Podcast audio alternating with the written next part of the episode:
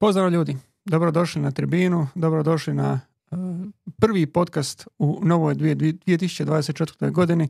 Tako da eto, e, svima sretna i uspješna e, nova godina, a evo mi ćemo je započeti sa nekakvim retrovizorom ove stare 2023. godine. Naravno, pričat ćemo o nogometu, o tome ko je po našem viđenju bio u najboljih 11 u 2023. godini, ali tko je i najbolji igrač, najbolji trener, neki najbolji potezi. Uglavnom, bit će tu svega, odgovarat ćemo i na pitanja i nekako smo dužni još od Q&A, bilo je za strani nogomet, bilo je i nekih e, koji pripadaju rubriku ostalo, tako da ćemo se svim tim pozabaviti.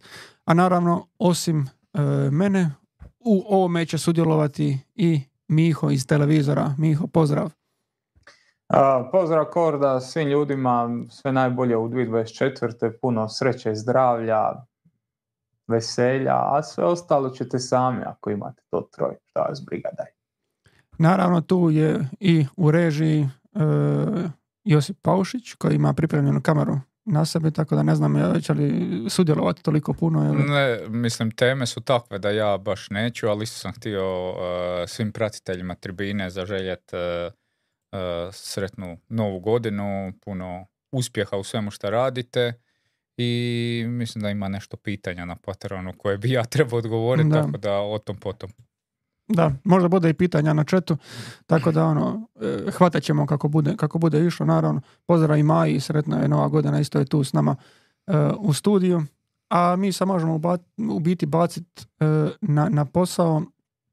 Imamo deset kategorija koje ćemo proći. Ok, jedna od tih je i najboljih 11, ali idemo nekako, neću reći od najnebitnijeg, ali ajde, nekako ćemo lagano krenuti. E, prva kategorija koju sam stavljeno, stavio, e, a Miho ih je naravno ipak sve definirao, e, a to je pozitivno iznenađenje. Miho... Kako si to rekao, naravno, kada sam najgluplje na svijetu, pa naravno da je Miho. Odmah pravdanje. Nije, nema, nema se šta pravdati, kategorija su fantastične Miho. To je za hvala, hvala, hvala. E, pozitivno iznenađenje, bilo igračko, bilo klubsko, koje je u tvojim očima bilo pozitivno iznenađenje od 2023. godine? Uh, za mene Kvaraškelja. Uh, Kvaradona, njegova doprinos tituli u Napolju, mislim da je to, s obzirom na koliko mala vrata je došao, koliko bio nepoznat, mislim da je on iznenađenje godine. Svi su se očekivali da će se nekako ugasiti u jednom trenutku, Možda se i malo ugasio, ali mislim da je on za mene i dalje broj jedan. Uh, imao sam još neke ove izbore, ali on prvo prodiskutirati ovo. E, da, mislim što, što se mene tiče, meni on isto neko vrijeme bio na radaru što se tiče te kategorije, ali onda kad malo više razmislim o tome, njegov dio prošle sezone ipak bio vezan za 2022. godinu u stvari u kojoj on više dominirao nego u 23. 23. za Napoli je više Osimen vukao e, nego on, tako da ono, nije mi završio u nekoj užoj konkurenciji što se tiče samih e, igrača u toj pozitivnoj iznenađenju. Znaš zašto ga ima? Upravo zbog toga. Ok, on se pojavio u 2022. i pojavio se ono iznenada. Nikoga nije očekivao, a u 2023 nakon te polusezone jesenske, ljudi su se koncentrirali na njega. Više nije bio iznenađenje. Ja mislim da smo mi previše puta u životu vidjeli kako neko se tako pojavi, zabije 6-7 golova, uh, bukne i onda kad se suparnici koncentriraju na njega, on se ugasi. Uh, spomenuo je Sosimena. To je jedan od glavnih razloga zašto sam ipak otišao sa Kvarašeljom. Znači, čovjek je došao, naprave neki taj, neko iznenađenje, u drugom dijelu sezone suparničke momčadi su se koncentrirale na njega. Bile su fokusirane na to da njega zaotvore i to je otvorilo prostor za sve druge, uključujući Osimena koji je stvarno individualno bio na, na top razini, daleko od toga zabio je golove, s onom maskom je stvarno izgledao ko, nekakav super junak, ali hrpa tog mjesta se otvorila zato što su svi tražili Kvarašelju. Znači ljudi su se ponašali prema njemu kao da je super zvijezda, ponašali su se prema njemu kao da je neupitni nositelj igre i zato mi je tu, jer meni, meni uvijek mi padne na pamet ono, uh, sjećaš se Čuže u, u, Istri, jel tako? Kad je mhm. ono zabio 3, 4, 5, 6 golova i kad su stali malo jače na njega, e jebi ga, više ga nema. Zato Paradona. Ipak usprko sve. Pošteno. Pošteno. S moje strane ja sam se ipak odlučio za ekipu i tu mi je bila dvojba između Aston Ville i, i Girone. I sada, e, s jedne strane, Girona je ono, eksplodirala ove sezone, bili su jako dugo vremena vodeća momčad La Lige, ali predno sam ipak dao Aston Villa jer ako gledamo cijelu 2023. Aston Villa ispred sebe ima samo Manchester City na toj ljestvici premijer ligaških ekipa i po utakmici više osvaja bodova nego što je Girona osvajala u toj 2023.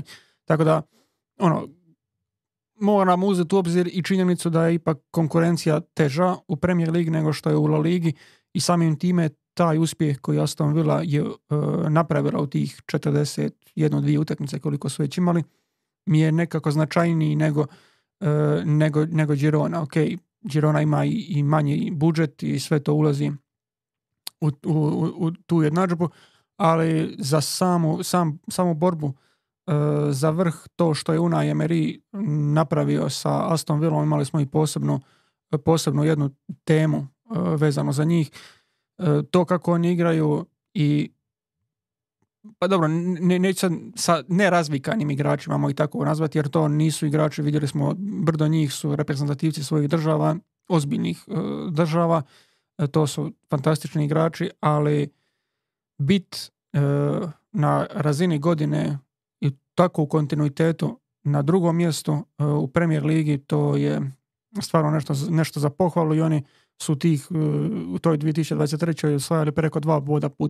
Za mene to je ipak ono što je presudilo, tako da ulaze u tu kategoriju pozitivnog iznenađenja jer nisam očekivao da će ipak zadržati tu razinu da će se uspjeti tako nametnuti kao što su, kao što su napravili. Tako da, eto, moglo je to u stvari biti Una Emery, ali Aston Villa kao, kao, kao klub pozitivno iznenađenje. Da, Aston Villa definitivno, to što si rekao, njihova konkurencija je toliko moćna da njihovi rezultati u zadnje vrijeme govore sami za sebe i ovo što je vrijedilo za Kvarašelju vrijedi i za njih. Ok, iznenadio si pa skinio si jedan skalp, pa skinio si drugi skalp, pa dobar si, ok. Ali u jednom trenutku svi očekuju da si dobar, pa te svi napadaju, pa te svi drugačije brane. Pa neće više suparnik protiv Aston Ville izaći visoko kao što bi možda izašao tamo negdje u ožujku ili travnju, nego će se povući u bunker, pa ti probi. I Aston Villa, usprkos evo ovih zadnjih par rezultata možda, usprkos tome Aston Villa konstantno probija te klubove i konstantno ostvaruje rezultate. Ako bi išli na još jedno ime, eto samo da spomenem, e, Girasi iz Stuttgarta koji ima stvarno sulude brojke ove sezone i njega se isto treba spomenuti, on nije možda toliko u cijeloj 2023. koliko u ovom zadnjem dijelu, ali to je njegove brojke su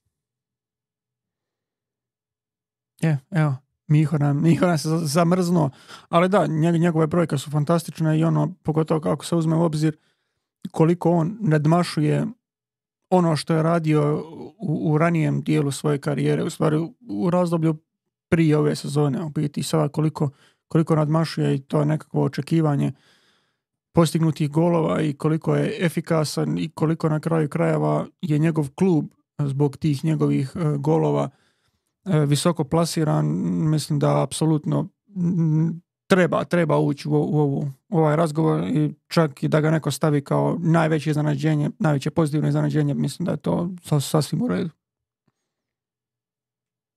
Ja, Gdje sam se vratio, jesi? Yes. Dobro, ajmo dalje. Da, e, što se tiče druge kategorije, e, to nam je igrački potez godine.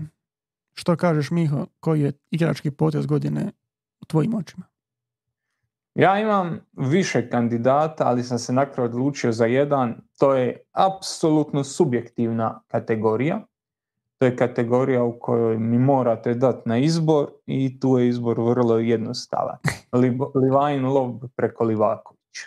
Uh, u onoj situaciji, ok, greška je golman. Oko toga ćemo se složiti.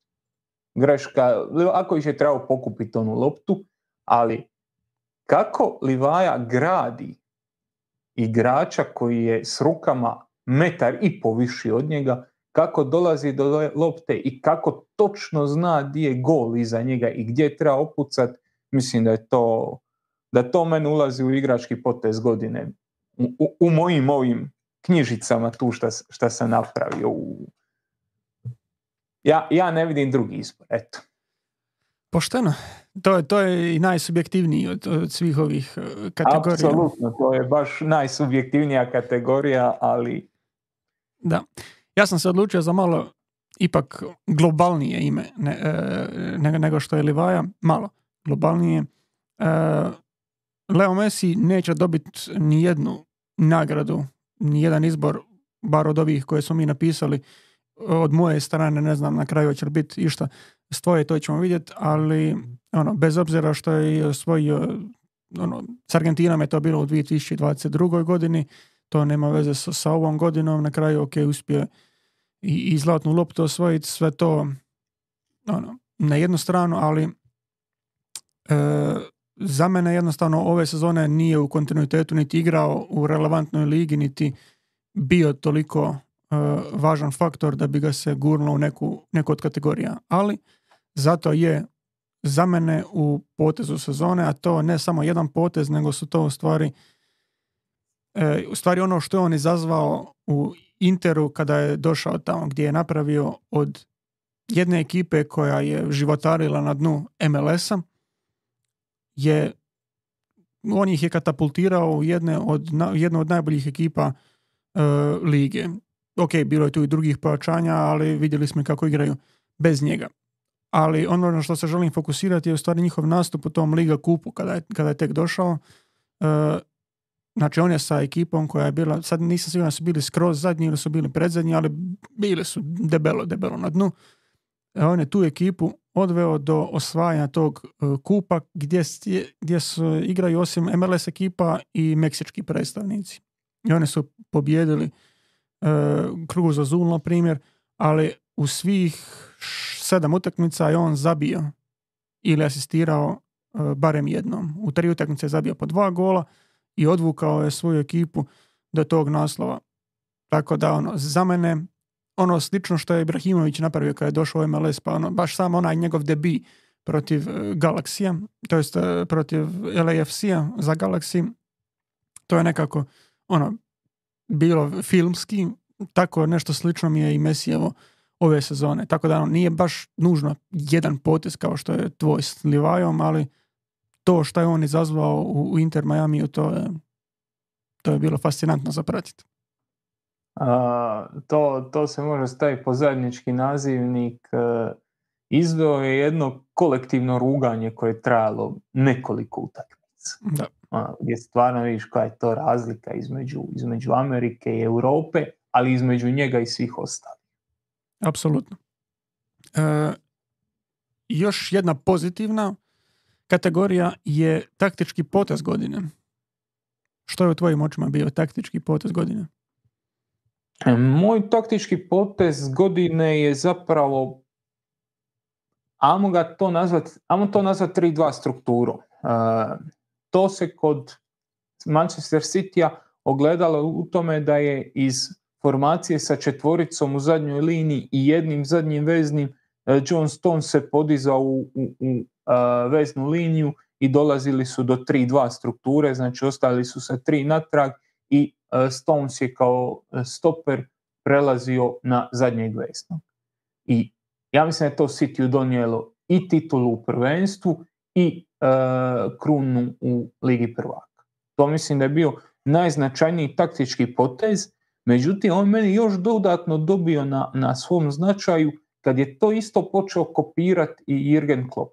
On je u četvrtom mjesecu na utakmici protiv Arsenala e, napravio sličan potez, znači isto je krenuo u 4-3-3 i onda je u e, fazi posjeda od Trenta Aleksandra, Aleksandra Arnolda koji igra na desnom beku dobio uh, zadnjeg veznog. Znači, on s, s desnog beka ulazi na zadnjeg veznog, imaju dva zadnja vezna, imaju tri igrača iza i mislim da je ta 3-2 struktura nešto što ove godine dominira tim vrhunskim nogometom i nešto što je najzanimljiviji zapravo potez bio gdje jedan i drugi su prilično puno riskirali da bi dobili stabilnost, kontrolu i na kraju krava da bi dobili rezultate jer jednom i drugom se taj potez isplatio na, na terenu i donio je, donio je opipljive stvari. Pošteno. E, to je čak taj, taj, taj izbor mi se više sviđa nego moj e, generalno ako kad ga, kad ga spomeneš, ali moj je e, vezan za Ancelotijevu prilagodbu na ono što ga je snašlo u realu. Tu, tu mislim ne samo na ozljede koje, koje su došle kasnije, nego u stvari kako je uspio integrirati Juda Bellingema i kakvu ulogu je Jude Bellingham dobio u Realu i cijela ta promjena formacije gdje oni igraju u, u rombu sa dva napadača koji su ono, praktički krila e, gdje Bellingham dolazi iz drugog plana. Jer to je opet neka uloga koja nije bila u kojoj nije igrao u Borussiji Dortmund gdje je bio puno povučeniji gdje E, gdje nije toliko dolazio pred sam gol, iako imao, je imao i golova asistencija, to je u Realu digao na neku višu razinu, ali sama ta prilagodba e, sustava koji je u Realu bio jako, jako dugo godina i koji sam e, Ancelotti dok je bio u Realu također, također gurao, sada sa promjenom kadra sa, sa nekim, nekim igračima koje je dobio, s nekim igračima koji su ostali, neki koji su ostarili, uspio je naći balans između obrane i napada. E, na kraju je to rezultiralo, ne znam, 100% učikom u Ligi prvaka, prvim mjestom u, u La Ligi ove sezone. E, I te neke stvari jednostavno uspio je zaobići i sve te ozljede koje su, koje su ih e, snašle što u napadačkom segmentu igre, što u užoj obrani. Tako da s te strane za mene ipak Carlo Ancelotti je dobio primat tog nekakvog taktičkog poteza, poteza godine. Pa ja bi se složio s menom ovdje. Pošteno kažem, bolji je, bolji je tvoj izbor, ali ipak mislim da, da, da treba i, i Real dobiti, to je Ancelotti dobiti. E, dosta, smo, dosta je sad bilo i izbora u kojima sam sudjelovao, bio sam pozvan u neke podcaste, sudjelovao sam na Guardianovom izboru za najboljeg igrača godine itd. itd. Malo kad ti pogledaš, kad staviš neke stvari na papir, Real zapravo nema uspješnu sezonu. Relativan neuspjeh u Ligi prvaka, apsolutan neuspjeh u domaćem prvenstvu. Ok, sad ovaj jesenski dio, igraju dobro i tu ta promjena je vidljiva. I zato to i kako drži vodu. E, nemaju, po meni, nemaju neke recimo Vinicius ima lošiju godinu nego što je imao prošle godine. Znači, 2023. mu je lošija nego 2022. E, ta promjena formacije možda je njega najteže zadesila, možda je njemu najveći teret bila, ali njegove ozljede i sve E, su primorale Ancelotija da stavi Bellinghama u prvi plan i to je definitivno upalilo. Ja ne mislim da, kažem, globalno gledano da Real u 2023. igra neku pretjerano dobru sezonu, osim tih eto, utakmica koje su dobili u, u ovom jesenskom periodu, ali i kako se mora dati veliki plus, uh, veliki plus se mora dati Ancelotti na kraju krajeva uspio kompenzirati odlazak uh, odlazak Karima Benzeme koji je bio zlatna lopta prošle godine, tako da veliki, veliki, veliki izostanak usprkos godinama i svemu. Da, apsolutno. Mislim, čak i kad se govori o toj promjeni, to je u stvari vezano za ovu sezonu, jer Bellingham je stigao na ljeto, tako da Mislim, to sve, so, to sve nisi sam, ono, možda mu je utjecala promjena formacije, možda je ta ozljeda ipak nešto što ga je pogodilo više nego što se ono, smatralo. Rodrigo s druge strane se opet malo digao za pola stepenice, tako da ono sad te, teško mi je ocijeniti u slučaju Viniciusa šta je tu sve utjecalo, ali moguće da, i, da mu i ne odgovara ovakav sustav igre, tako da ono, realno... Ok, ali, ali činjenica da je, da je Ancelotti bio bez njega i da se morao snaći i snašao se ovako, tako da to je ono dodatni plus jer ostao si i bez Benzeme, ostao si i bez Viniciusa na jedan dobar dio sezone, a ti si izvukao rješenje koje drži vodu, tako da... Da. Da ono. E, to što nije bilo, što nije bilo Viniciusa zapravo je samo dodatan plus na ovaj izbor. Da. E, inače moramo krenuti i na prvu od dvije negativne kategorije u ovim našim, ovom našem izboru, a prvo koje ide je razočaranje godine. Može biti igračko, može biti klubsko. Koji je tvoj izbor? Moje klubsko, odnosno nije čak ni klubsko, nego jedna, jedna konkretna točka. Borussia Dortmund u zadnjem kolu Bundeslige. Mm. Ne dobiti onakvu utakmicu u onom trenutku protiv suparnika koji nije ni motiviran, ni, ni neprelazan, ni ništa. Meni je to veliko razočaranje Zlobnici bi rekli da sam se trebao naviknut, zlobnici bi trebali, bili vjerojatno u pravu, jer Borussia je takvih utakmica prosula ko zna koliko, ali meni je to daleko najveće razočaranje prošle Je, ako se bira baš nekakav trenutak ili neka utakmica, mislim da malo toga ulazi u konkurenciju sa tom Borusinom zadnjom, zadnjom utakmicom sezone i gubitkom prvenstva praktički, tako da dosta dobar izbor, ali u mom slučaju ja sam se ipak fokusirao na malo duži period, iako tvoj izbor je hvale vrijedan, ja sam se odlučio za Chelsea, jer koliko god se očekivalo sa silnim onim promjenama koje su imali e, da, da će u početku slabo kretati, da se neće igrači e, tako brzo ni, ni priviknut, da, da, da će biti nekih problema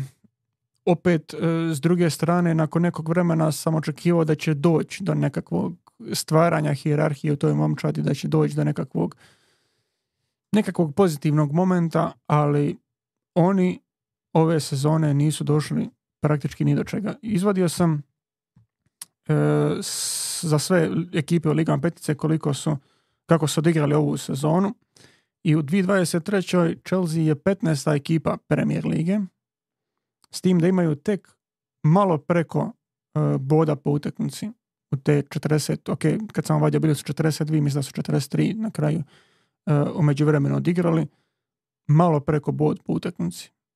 Tako da te, to, to jednostavno ne znam, gura Chelsea u mojim očima debelo na, na, na prvo mjesto što se tiče razočaranja gledajući cijelu godinu. Pogotovo kad se uzmu u obzir E, ulaganja koja su bila, e, novi trener koji je to trebao dići na neku, na neku višu razinu. Jednostavno ništa trenutno ne funkcionira i oni su za mene najveće razočaranje ove godine.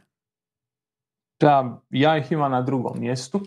Nekako ovaj, Borussia mi je ostala preveliku rupu u srcu da bi to samo nadoknadili, ali generalno gledano kroz čitavu godinu ne postoji ništa, ništa lošije od njih. mogu ljudi pričati i o Unitedu, kasnije ćemo se dotaknuti toga, možete pričati o Ajaxu, meni je treća kategorija, treća on tema bila Exodus u Saudijsku Arabiju, to mi je, ajmo reći, malo razočaranje, ali ni blizu koliko ti kad nekom ponudiš novce ide, sad to bila Saudijska Arabija ili bio ne znam nija šta, ali koliko je Chelsea potrošio novaca za apsolutno ništa, to je, to je strašno.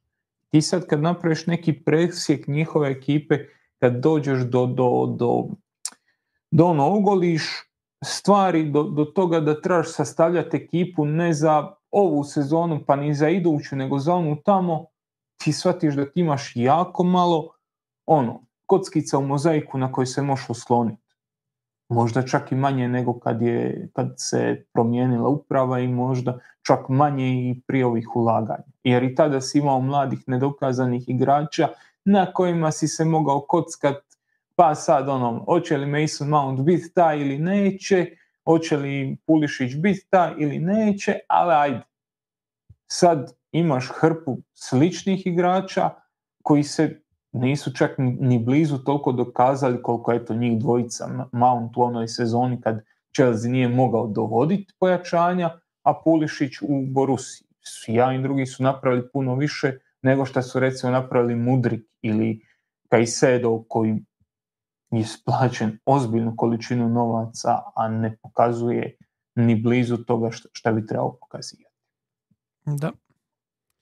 Nego, rekao si da će biti priča o Manchester Unitedu, a nekako e, u ovom našem razgovoru prije emisije se dao natuknuti da u ovoj drugoj negativnoj kategoriji koja je naša pogrešna procjena ove godine, e, za tebe je to tema vezana za United? Je, za mene je to tema strogo vezana za United. E, ja sam stvarno očekivao da će Erik Ten Hag biti dosta bolji nego što je. E, to je čovjek koji pleše na rubu otkaza, to je čovjek koji je jučer je to 22. Kad, zapravo nije to još 21. 23. pardon. izgubio sam se više nego što se izgubila, izgubio United. To je. Ne mogu ljudi ništa. Oni imaju talenta. Često se to stavlja u neku ono, često se to stavlja u neku perspektivu, joj, to treba sve rastjerat, to ovo, to ono. Kad ti poglaš te igrače, kad ti poglaš šta oni mogu, šta dijelovi te momčadi mogu, ok, ti trebaš tu dovesti jednog ili dva pojačanja, pa zaokruži tu priču. Ali među ovime što imaš tu, imaš dovoljno potencijala za iskorak, imaš dovoljno kvalitete za napraviti neki novi korak i podigni tu momčad razinu ili dvije iznad ovog šta jesu. Non stop se priča, Pep troši, City ovo, uh, lako je sa novcima. Erik Ten Hag je dokaz da nije lako ni sa novcima. Erik Ten Hag je u dvije i pol godine spalio 600 milijuna eura, znači više od pola milijarda eura je čovjek potrošio, a ta momčad i dalje ne zna di goni, ta momčad i dalje ne zna šta radi i iz te perspektive ja mislim da je on čovjek koji je mene najviše razočarao jer ja sam mislio da će nakon te početne prilagodbe negdje sredinom te prošle, prošle zime taj United je počeo dobivati nekakve okvire i računa sam ok, još jedan, dva igrača pa će to sjest na svoje mjesto ne sjeda i to je, to je prilično loše za mene pogrešna procjena, mislio sam da će biti bolje a lošije nego što se vjerojatno niko mogao nadati. Da, apsolutno se slažem i čak ono, kad se pogledaju njegovi prijašnji angažmani, kako su te ekipe igrale, ono, očekivalo se nešto drugačije, da, da će se nešto, nekakva struktura posložiti, da će biti nešto više od ovoga što trenutno vidimo, ali čak i ovi igrači koje on dovodio, a dovodio je dosta igrača s kojima je već surađivao ili ko, s kojima ima nekakvo poznanstvo, gotovo nitko od njih se nije pokazao nekakvim pojačanjem za United, niti ih je on uspio uklopiti e, u nekakvom obliku kojem bi oni pokazali taj talent zbog kojeg, su dovedeni. I ono, ok, možda, možda se ti malo više očekivao od njega e, i od samog Uniteda od mene, ali slažem se tu da je to jedna od onih stvari gdje se ipak očekivao uh, uzlet Uniteda jer to što kažeš, imali su taj jedan period u kojem su počeli dobri rezultati i mislio sam da će se na, na osnovu toga nekako uspjeti posložiti kockice, ali ono, svaka čast McTominay i to, ali na kraju sva ta pojačanja i tih 600 milijuna eura koje potrošiš, opet dođeš u, u utakmice gdje te McTominay vuče uh, svojim golovima, gdje te vuku igrači koje mislim, evo, usporedbe radi, sad je to dosta popularno kako Unitedovi, Unitedova krila koja su okolo po drugim ekipama briljiraju u usporedbi sa Antonijem koji je tu doveden za brojne milijune. 100 milijuna eura čovječ. 100 milijuna eura, nisi dobio ništa od njega. Tako da, Kažem, tu prvu, on je došao, ja sam malo pre rekao dvije i po godine, čovjek je godinu i po tu dana, ja sam odmah 2024. računao u kompletu. E, on je došao u ljeto 2022. Ja razumijem da je pola godine nekakav proces prilagodbe, pa si onda doveo dva, tri igrača od Onane koji ti je kao trebao, e, pa si to malo sklapao, sve to mogu razumjeti. Ali ti si imao sad, ovaj, od ljeta na ovamo imao si pet, šest groznih mjeseci. I grozne igre i nimalo prepoznatljivosti. A tu onda svi alibi padaju u vodu. To mi možemo sad pričati i Chelsea, Chelsea igra loše, ali Chelsea treneru ti možeš naći još deset alibija. Možda, ne, ne- možda su to stvarno alibi, možda čovjek je mogao više, ali ima razloga i zašto nije mogao više. Je imao sve u svojim rukama, dobio je momčad, dobio je budžet koji je htio troši 100 milijuna eura na desno krilo e, iz nizozemske, znači ono, kume, mogao si šta si htio, radio si šta si htio, end product je nula, ništa, neprepoznatljivost totalna, e, Sancho i, i, i, i, i, i Anthony ti ne mogu iščupat mrkvu iz zemlje, ne postoji nikakva, nikakva progresija te tvoje ideje. Ja mislim da je on konkretno izgubio momčad i čim se napravi nekakva ta, ta kupnja kluba, odnosno ulazak e, novih vlasnika u struk- upravljačku strukturu, mislim da će on izgubit, e, izgubit mjesto glavnog trenera. To se sad ne događa jer onako protiv dobre poslovne prakse je da se takve stvari odlučuju u tijeku preuzimanja i u tijeku kupnje. Čim to bude gotovo, a to će biti kroz mjesec dana, to ja mislim da za njega nema budućnost na klupi Manchester United. vrlo vjerojatno, da, da mislim da je, da da je njemu isto da vrijeme otišlo, ali spomenuo si ovo sad e, svom čovjeka koji je meni e, pogrešna procjena godine, ajde. Mislim, tu, tu, tu čak pozivam gledatelje da, da nam kažu ako se sjećaju nekog našeg neke procjene predviđanja ili bilo čega, da nam kažu koja je, koja je bila e, naša najveća pogreška ove sezone, to jest ove- godine, jer ovako teško im padaju na pamet, možda čak za Onanu koji je meni e, taj, to nisam ni rekao, ali e, on je, za njega sam mislio da će imat pogrešaka, jer golman koji toliko, toliko nogom igra je osuđen da će imat e, nekoliko grešaka u sezoni, da će zbog njih možda i past koji golovi. Na kraju krajeva Neuer je, kad je bio na vrhuncu, bio golman koji imao najviše pogrešaka koje su vodile golu, jer najviše igrao e, s loptom, igrao je najrizičniji nogomet, ali znaš što dobivaš e, od njega s takvom igrom. Ali ono što nisam očekivao od Onane je da će primat baš onako komične golove i da će tako loš bit e, u nekim dijelovima igre e, ono, jednostavnom branjenju gola. E, neke situacije gdje, ne znam, gdje su igrači išli jedan na jedan s njim, njegove reakcije uopće nisu bile kao da želi obraniti tu loptu. Ne znam, bilo je ono praktički čovjek ide jedan na jedan bez da je i, zamani- zamahnuo nogom da je išta ikakvu fintu napravio, Onana se izvali i ovaj samo pošalje loptu pored njega i to nije bilo jednom nego bilo nekoliko puta. To, to nisam očekivao i koliko god ove stvari nogom očekuješ da će biti takvih pogrešaka, ove stvari koje se tiču samog branjenja, mislim da, da je to ipak do, doseglo neku, neku višu razinu. To je čak malo i zamaskiralo one dobre stvari koje on, koje on radio, jer e, ne znam, ako se pogleda, čak mislim ova sezona, broj e, ono, omjer očekivanih golova i stvarnih golova, vidi se da on imao niz dobrih obrana za United i da generalno on ima pozitivan učinak na, na United, ali taj dojam koji je on odavao i, i stvari koje je radio e, nisu bile ono što sam očekivao od njega. E, osim, osim samog Onane, na popisu mi je bio i Jude Bellingham, iako ono, ne bih rekao da je to bila pogrešna procjena, ali nisam očekivao vođen primjerima, ne znam, bubaj, ok, ono, imaš Kagavu, imaš uh, sad Jadona Sancha, imaš tako neke ljude koji su kao solidne zvijezde ili talenti iz Bundeslige dolazili u neki, neku drugu ligu pa nisu, nisu tako uspjevale. Uh, Miktarijan isto, isto solidan primjer. A, tako sam očekivao da će i Bellingham ne podbaciti, ali da neće odmah napraviti taj skok da postane super zvijezda u Real Madridu. On je to, to napravio.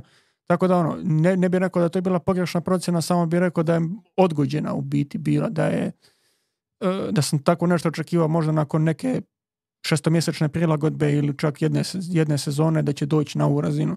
Tu čak nisu bitni ni golovi, nego jednostavno njegov impact na cijeli klub, da je on odmah preuzeo sve uzde u svoje ruke, što opet baca neku sjenu na to je li stvar Bundeslige u usporedbi e, sa ostalim ligama ili je to ipak do individualca i kako se oni ponašaju e, kada dođu negdje. Sad maš tu priču i o Sanču i o Dembeleu i svima njima, ali očito je talent u Bundesligi uspješno e, prenesen i u La Ligu, a vidjeli smo i s Holandom i u Premier Ligu. Ja nemam šta dodat na to, osim da sam da ti onda uh, Bellingham zapravo ulazi u pozitivno iznenađenje godine. Da je, to, da je to zapravo prava kategorija za njega. Ja isto, ovo, kako si rekao, ja sam njega očekivao da će biti zvijezda. Bez igrama sumnje. Ja sam stvarno od njega jako puno očekivao, ali sam očekivao da će njegova važnost u da će njegova važnost u realu dolazi postepeno. Ok, Amo reći da je to ubrzala da je to ubrzao odlazak e, Benzeme, a reći da je tu ulogu imalo i to ispadanje iz stroja Viniciusa koji je vezao dvije ozljede koji je e, propustio hrpu utakmica, ali ja sam očekivao da će on tu biti uz uh, Krosa i Modrića, pa malo mijenjati jednog, pa malo mijenjati drugog, pa nekako rast u hijerarhiji, čovjek je došao, preuzeo ključeve momčadi u svoje ruke i vodi Real stvarno na jednoj razini kako ono očekuješ od rutiniranog igrača i sad kad pričamo, danas sam pričao sa, sa, sa, sa Holigom, nešto smo čuli pa smo, pa smo časkali, čovječ, on ti je prvi kandidat za zlatnu loptu dogodi. Yeah.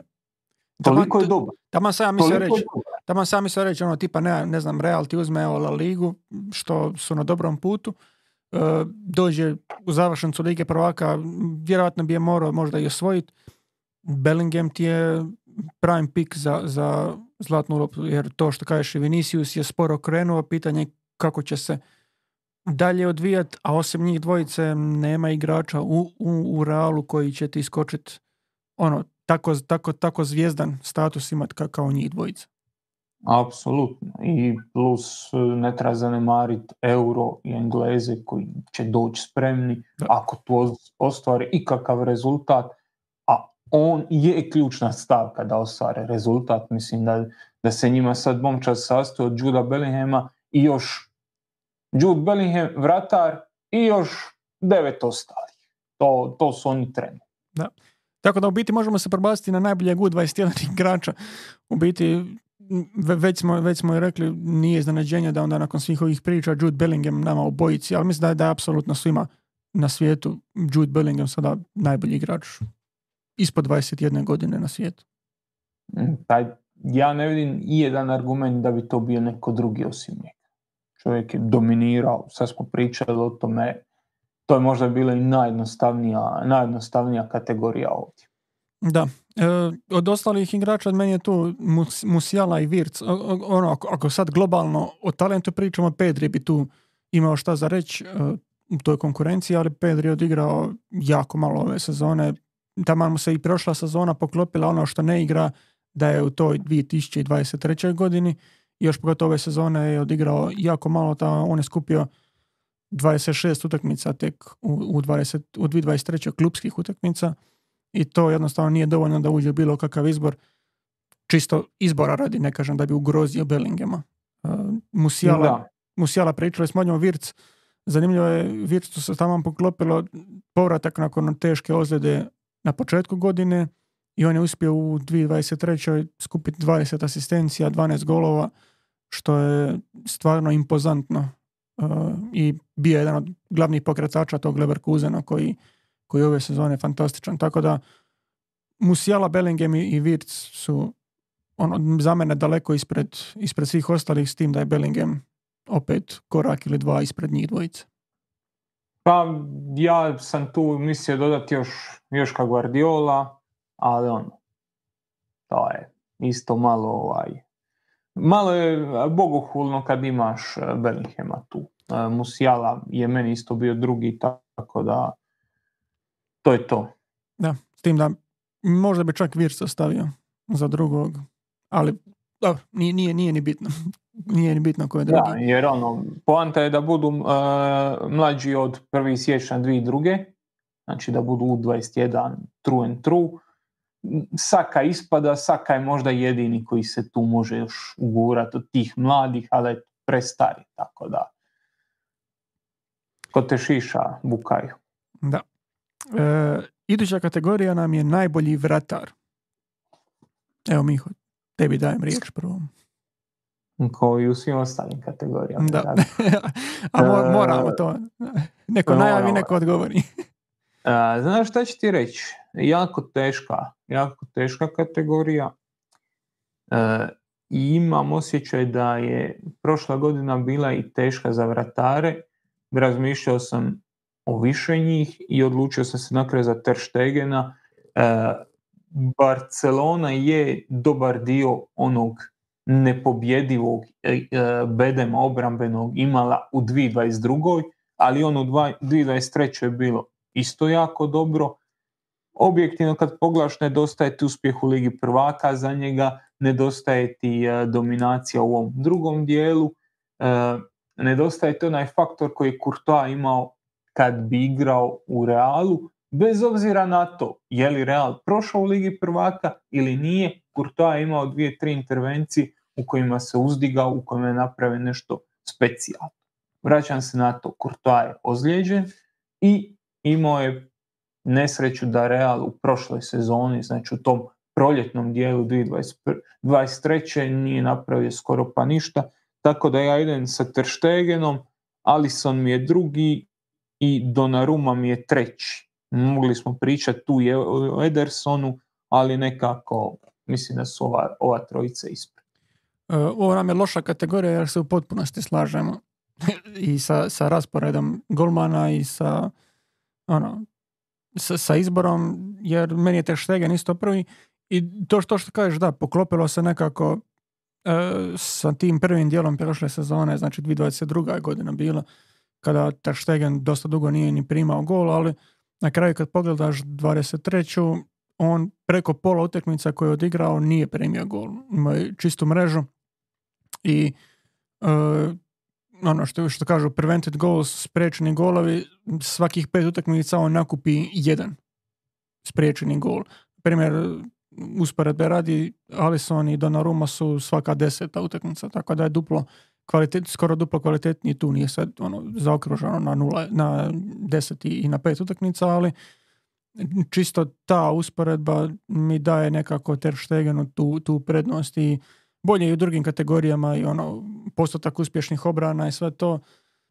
Ter Stegena bi možda označio kao jednog od jedan od sigurno je, ali možda je naj, najvažnijeg igrača Barcelone u tom pohodu na La Ligu prošle sezone i, kao stup te obrane. Tako da za mene i on, on bio e, prvi izbor.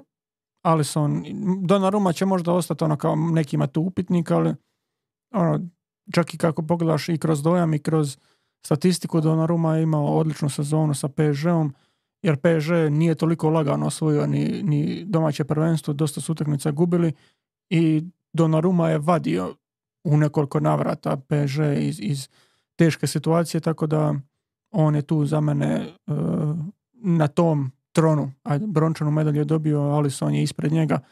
S tim da Alisson je ovu sezonu je otvorio fantastično ali eto, nije nam taj recency bias u stvari e, presudio na njega nego, nego na Ter Stegena, tako da slažemo se sa, sa izborom vratara.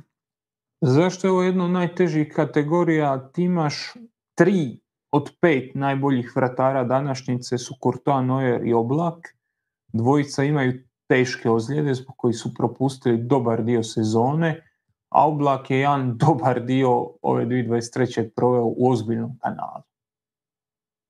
I onda iz tog, iz tog e, iz te perspektive kad je ta vratarska elita otpala, onda nam se dogodi ovo što nam se dogodilo. Ispada malo disrespectful prema Ter Stegenu koji je stvarno po meni obranio jako dobro, ali imamo, imamo, iste, imamo iste izbore, a to mi se nikad ne sviđa. Da. A, bože moj, preživit ćemo. Zato nam se izbor za najboljeg trenera neće.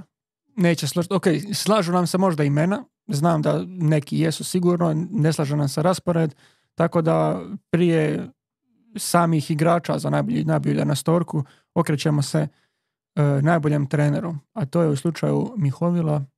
Tako. Čelova prevara Pep Guardiola.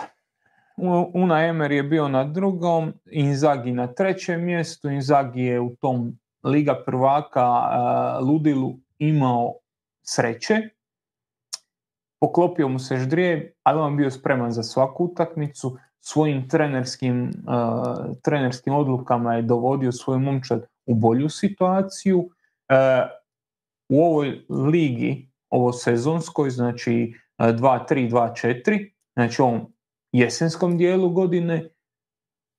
Inter je daleko najbolja talijanska momčad, igraju daleko najbolji nogomet, uspio je zamijeniti Džeku i Lukakua, uspio je kompenzirati izostanak Brozovića, uspio je e, kompenzirati izostanak Onane i Škrinjara. Znači, mi pričamo o pet krucijalnih igrača prvi vratar, najbolji stoper, jedan od ključnih veznih igrača i dva napadača. On je to uspio zamijeniti, dovesti u to da njegov stil igre se prilagodio igrači koji ima su dobro iskorišteni i on meni upada u top 3. Iako, eto, nema titulu, nema nikakav naslov. Emery je drugi, tu smo sve rekli o Aston Vili, to smo imali malo prije, mislim da je on prilično zaslužio svoje mjesto među top 3, a prvi mi je Pep jer osvojio ligu, osvojio ligu u još jednom od onih svojih luđačkih sprinteva gdje ono gdje City ne gubi bodove, gdje dobiva po 6, 7, 8, 10 utakmica uzastopno melje. Izmislio je ono što sam okarakterizirao kao taktički potez sezone, osvojio je ligu prvaka, što je bio nekakav bijeli kit kojeg se, s kojim se nosio, ali isto tako, mislim, to je definicija i bogati plaću, znam, ali doveo je e, Holanda koji se apsolutno ne uklapa u njegov stil nogometa, s kojim je imao hrpu problema, to se nije osjetilo i sa jednim takvim igračem je uspio opet doći do koherentnog i stabilnog stila nogometa gdje ono gdje se uvijek govorilo da on ne može igrati s takvim igračem, gdje sam ja mislio da će imati hrpu problema da ga uklopi i ima problema da ga uklopi, pogotovo u nekim jačim utakmicama, ali čovjek osvoji ligu prvaka. Jer je napravio hrpu drugih uh, kompenzacija, napravio hrpu drugih prilagodbi i došao je na ono što je bio i prošle i pretprošle i svih tih godina. Tako da za mene broj jedan. Pošteno. E, mogu ti reći, od tri, dva nam se slažu. Jedan od njih je Pep Guardiola, s tim da meni nije na prvom nego na trećem mjestu. E, Una Emery nam se slaže, obojici nam je na drugom mjestu, ali moj prvoplasirani tebi uopće nije među top tri, a moj prvoplasirani je Čabi Alonso. E, razlog zbog čega je on meni na prvom mjestu e, je činjenica da su, da je Bayer Leverkusen, ako gledamo 2023. znači ima 11 ekipa koje su imali dva ili dva i više boda po utakmici, oni su tu šesti. E, devet ekipa ima dva ili više e, postignuta gola po utakmici, oni su tu četvrti. I 15 ekipa ima primljeno jedan ili manje golova po utakmici, oni su tu 15.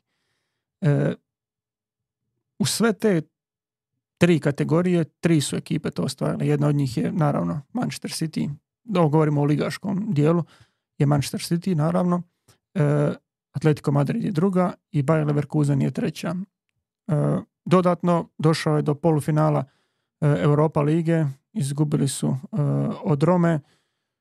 I jednostavno sve to kada staviš na, na, na jednu hrpu i još dodaš taj kontekst kakav je Bayer Leverkusen bio prije njegovog dolaska, u kakvom, kakvom ono, neću reći na sulu, ali u lošijoj situaciji su, su ga našli nego što je to bio slučaj prošlih godina. I tu znamo da je Bayer Leverkusen podbacio, to nije bilo realno stanje, ovo je bliže realnom stanju Leverkusena kada je on došao u nastavku te sezone, ali sama 2023. nije baš neće reći realno stanje Leverkusena i njegovih igrača jer to je malo onako disrespectful, ali je veliko, veliko iznenađenje. Znači, gledajući bodove po utakmici, ispred njih su City, Bayern München, Inter, Barcelona, Atletico Madrid, za njih su Dortmund, PSG, Real, Leipzig, Liverpool.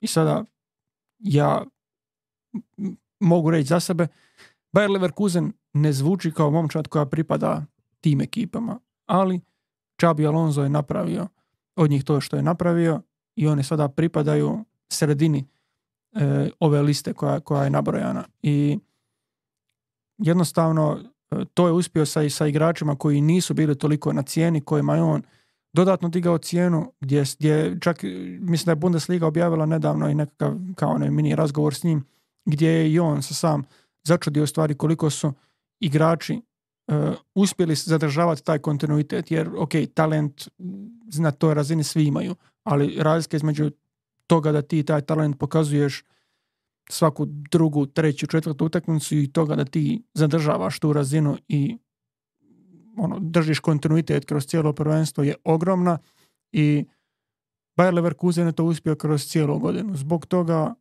e, kako je on složio taj sustav i, i šta je sve promijenio kada, kada su došli, koliko je prilagodio tu momčadi u prelaznom roku. Zbog toga za mene je Čabi Alonso e, trener 2023. godine. Eto. Meni je bio četvrti, eto. Meni je bio četvrti. Ima nekakav ima nekakvu skepsu prema, prema, prema tome koliko će biti održiva ta njihova forma i znam da to nije u redu, znam da to nije ovaj, da to nije nešto što bi trebalo uračunati, ali ovo sam si rekao, jako je bilo nerealno ono gdje je on uzeo momčad. On uzeo momčad koja je debelo podbacila i onda taj prvi val koji je došao je zapravo a nekako malo i hmm, nazovimo, ga, nazovimo ga hype, nazovimo ga val onoga što se zapravo izjednačuje. I sad ova nova sezona ti pokazuje da on i kako zna šta radi, obrađivali smo njegovu, obrađivali smo njegovu momčad u našoj specijalnoj epizodi stranog nogometa, tako da ono, nije, nije tajna da sam ja veliki fan toga šta radi i da igraju ultra zanimljiv nogomet, da igraju nogomet koji je rame uz rame Tottenhamu kao najkvalitetniji nogomet za gledanje u ligama petice i to je nešto što se definitivno mora, mora, ovaj, mora honorirati, mora se tu dati veliki plus jer atraktivni su, zanimljivi su i to je ono što bi trebao biti nogomet. Sad, hoće li to dovesti do trofeja, to ćemo vidjeti u 2024. Da, kažem, malo, malo se ti ipak tu e, razmišljanja o budućnosti, ja kako, gle, 2023. je takva, čak ono kad bi uključio 2022. i te prilagodbe koje je on imao kada je tek preuzeo momčad i kada se pokazalo, ok, ne možemo odmah krenuti ovako, krenut ćemo prvo, igrat ćemo tranzicijski, na to ćemo se fokusirati, polako će se graditi i toliko promijeniti ekipu unutar samog svog e, mandata, to mi je još dodatan plus na, na, na cijeli taj njegov posao u Leverkusenu, tako da ono kad bi još ubacili taj početak te sezone, to jest njegovog mandata iz 2022. godine, e, pa do kraja te sezone još, još bi plusa dobilo. Ali kažem, neću govoriti o tome koliko oni dugo mogu držati, kažem koliko su dugo držali do sad. Taj kontinuitet.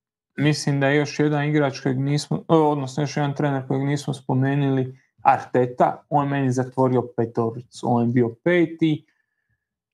Njegov Arsenal se držao visoko jako dugo, mislim da je to bilo i preko očekivanja, slomila ga uzljeda Salibe, nije mogao to kompenzirati i nije imao tu ni sreću neku, ali recimo da je osvojio s Arsenalom titulu, mislim da bi ga svi stavili vjerojatno i na prvo mjesto, tako. Ili bar među top 3, zato on meni eto, uz ovu četvoricu on je peti. Pošteno, a sada je došlo vrijeme, ok, najbolji igrač ćemo na kraju, to je, to je jasno, ali da sada je došlo vrijeme da se fokusiramo na najboljih 11. Ok, vratare smo već spominjali, naravno sumnjam da ćemo po nekakvom uh, rukometnom izboru gdje MVP ne završi u ekipi, ekipi prvenstva, vjerujem da su nam vratari ti koji jesu na, na, na golu e, naših najboljih momčadi, ali moramo, moramo reći da smo se uspjeli pronaći u različitim igračima tamo gdje smo mogli. Jer sumnjam sad da smo baš mogli pričati o, ne znam, Holandu i sličnima, tipa Rodriju, to se mora staviti, ali uspjeli smo se pronaći na različitim igračima za različite pozicije, tako da bit će, svega i svačega. Tako da ajdemo krenuti od obrane. Uh, Ajmo krenuti od vratare, ja i drugi imam Ter Stegen. Dobro, da, to, to smo rekli, Ter Stegen. Riješ, ajde, Ter Stegen riješ. Uh, obrana. Moj lijevi bek je Alex Grimaldo. Mislim da je ovo bila sezona sa ozbiljnom nestašicom ljevih bekova, da nije tu bilo igrača koji su se nametali sami po sebi ko nekakva ono, logična i svima vidljiva opcija. E, City kao dominantna momčad tu je e, koristila Natana Akea, sad koristi Joška Guardiola. U Španjolskoj onako nije bilo neke dominacije na ljevom beku i Real i Barcelona su se tu i krpali i pokušavali sa, recimo Real je pokušavao sa veznim igračima na, na ljevom beku. U Italiji možda smo mogli ići sa Napolijem, ali mislim da je Alex Grimaldo, da, da je njegov doprinos e, e, Leverkusenu, da je njegov doprinos e, Čabijevom stilu igre nenadoknadiv i on je zato unutra jer teško da možemo naći bolje, bolje ofanzivne rješenje na toj lijevoj strani. E, slažem se s tobom što se tiče Grimalda da je on u toj uskoj konkurenciji. Na kraju 50 utakmica, ok, tu uključujemo i Benfiku, 14 e, golova, 18 asistencija, to je fantastičan učinak, znači e, ako gledam po 90 minuta u tri utakmice dva puta će sudjelovati u e, kreiranju pogotka, tako da s te strane apsolutno to što kažeš napadačka, napadački učinak nekog beka teško se može pronaći na toj razini. Ali ja se nisam odlučio na njega.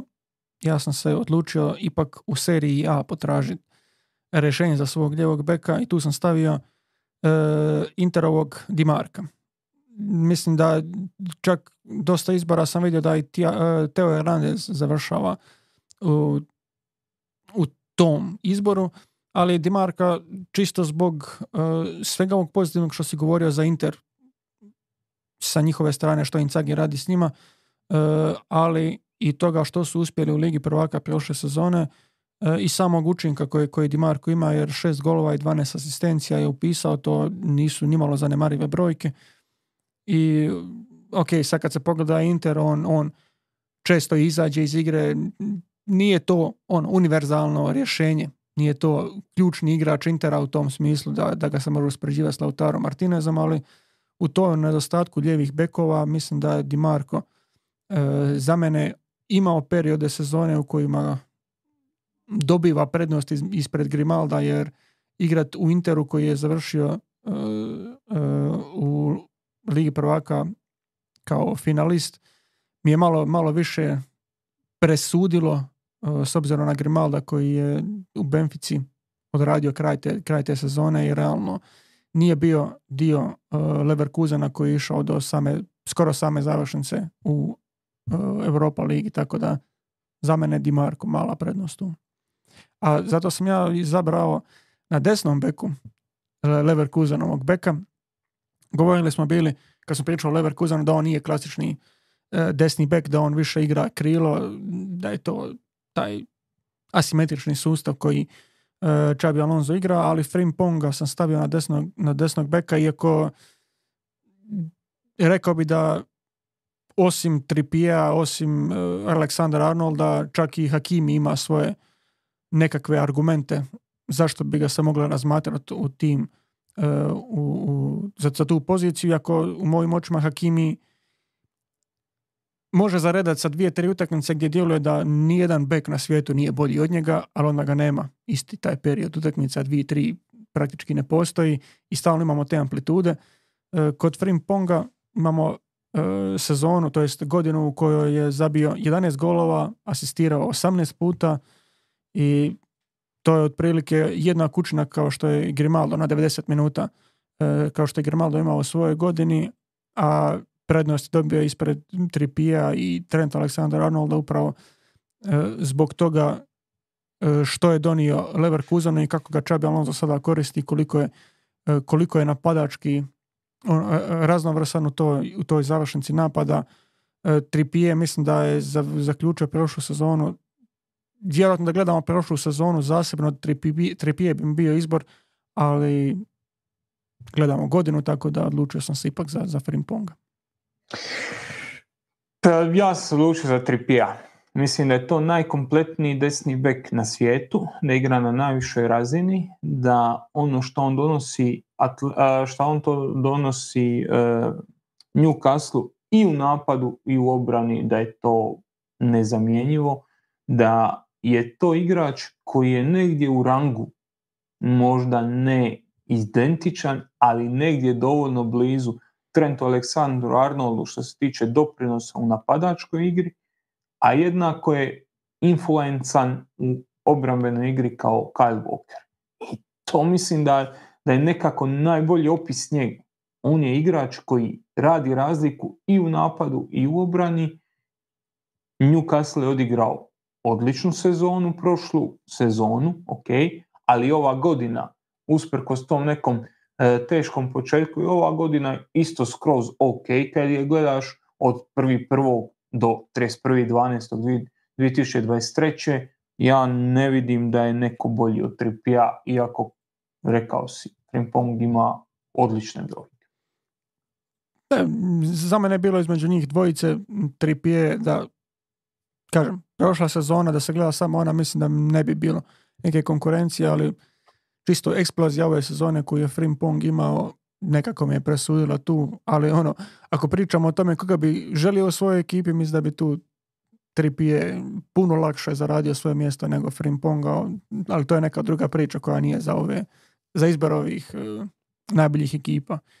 Uh, što se tiče stopera, uh, za mene Ok, mislim da možemo reći odmah da ne igramo u istoj formaciji, ali dobro, zadnja četvorka nam je u zadnjoj liniji, tako da, nam je tako da oba imamo dva stopera, za mene su to uh, Ruben Dijaš i Virgil van Dijk. Uh, van Dijk je imao prilično veliku rupu u, ne znam, kako bi to, u kojem je to periodu bilo, ali uglavnom uh, dok je Liverpool bio loš, Van Dijk je isto bio loš i ne bih rekao da je igra Liverpoola uzrokovala tome, ali moguće da je njegova loša igra i njegova loša forma uzrokovala da Liverpool e, ne, ne, ne igra dobro. E, ove sezone, i ne samo ove sezone, nego u stvari vezano za cijelu 2023. Van Dijk e, se vraća u onu svoju staru formu, to se osjeti na Liverpoolovim rezultatima. Ponovno je onaj neprelazni Van Dijk koji fantastično igra kao, kao stup obrane Liverpoola i za mene je to bilo dovoljno da se on prometne kao usprkos tome što Liverpool nije imao sad nekakve velike uspjehe na europskoj razini e, što ni sada ne igraju u Ligi prvaka, ali jednostavno ono što, kako on igra u Premier Ligi, što mu je možda i dalo taj nekakav odmor i dovoljno prostora da, da, da se, da se e, vrati u onoj svoj u onu svoju pravu formu, ali to je za mene dovoljno bilo da ga se stavi na, na jednu stopersku poziciju. Drugu, Ruben Dijaš, e, kao čovjek koji je bio najvažniji igrač obrane Manchester City-a, ekipe koja osvojila treble prošle sezone, čovjek koji kada i nije bio u kadru ekipe vidjelo se koliko nedostaje ta obrana jednostavno bez njega i s njim nije, nije ista obrana Manchester City-a i zbog toga je dobio prednost pred svim ostalima u mom izboru. ja sam išao isto iz jednog iz City-a, to je John Stones, koji je odigrao onu rolu ulaska u veznu liniju gdje je čovjek odigrao obranu kao stoper i praktički nije radio nijednu krucijalnu grešku nije imao u nijednoj krucijalnoj utakmici ove sezone, znači jako je smanjio broj grešaka, ulazio je u veznu liniju i tu je ono pokazao koliko je dominantan u razigravanju. E, ja se čak slažem s tom da je Ruben Dijaš u igri 1 na 1 daleko najbolji stoper koji City ima, uključujući i Joška Guardiola i Akea, Bože mi pomozi Akanđija. Međutim, kad sve gledam kompletno, mislim da je Stones prošle, prošle godine više toga donio. Drugi mi je Kim. Zašto Kim? A, njegova sezona u Napoliju je bila fantastična. I pričali smo o Osimenu, pričali smo o Kvarašelji, možemo pričati o Lobotki i o hrpi igrača, niko živ neće pričati o Kimu, a Kim ono što je radio je jedna od najboljih e, stoperskih sezona u Italiji godinama unatrag.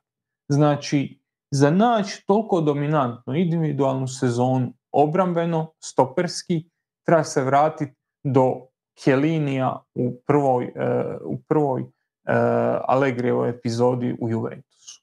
6-7 godina ti nisi imao nikoga koji ni blizu ovog standarda kojeg je on postavio. Iza toga je otišao u Bayern, u Bayernu igra jako dobro, igra na visokoj razini, tako da možda, ne možda, sigurno, Van Dijk je bolji igrač od Kima. Van Dijk je vjerojatno najbolji stoper na svijetu. Ali kad pogledamo što je Kim napravio prošle sezone, mislim da zaslužuje biti da zaslužuje biti tom izboru. Apsolutno. Mislim, meni je bila između Van Dijka i Kima uh, nema nekog posebnog razloga zašto je Van Dijk dobio. Možda je taj razlog uh, se može pronaći u tome kako Van Dijk igra ove sezone pogotovo, ne samo kako je zaključio prošlu, pa je zbog toga zaslužio, ali to za Kima se apsolutno slažem i ono, taj trokut je u stvari meni bio uh, Van Dijk, uh, Kim i Ruben Dijaš, to je taj bio taj trokut između kojeg se birala među su se birala dva predstavnika za, za ekipu e, sezone. Tako da nemam šta prigovoriti tome. Stones do duše nije bio u, u tom izboru, ali znamo koliko si e, vidjeli smo stvari u tom taktičkom potezu sezone koliko, koliko vrednuješ to što je e, Stones odradio. E, vezna linija, tu nam se razlikuje broj igrača.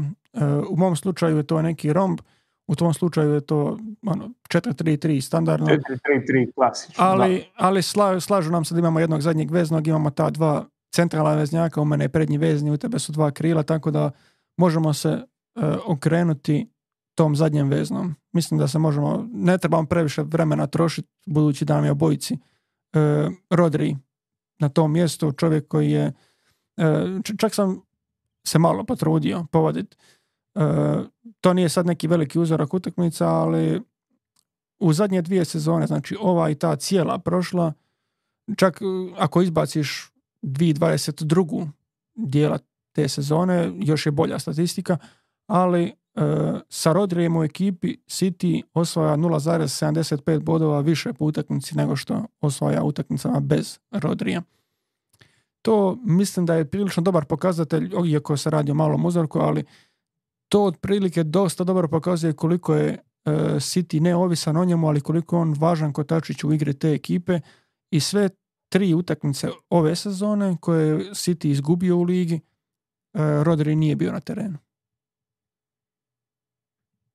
Eto. Rekao si sam, ne, ne, ne trebam pretjerano dužiti. Ja i drugi imamo Rodri, ja mislim da je ključni igrač momčadi koja je prošle godine osvojila trostruku krunu, koja je osvojila ligu prvaka, pa prilično uvjerljivo. Zapravo, Cityjeva najlošija utakmica u Ligi prvaka je bila finale koje je osvojila, jeli?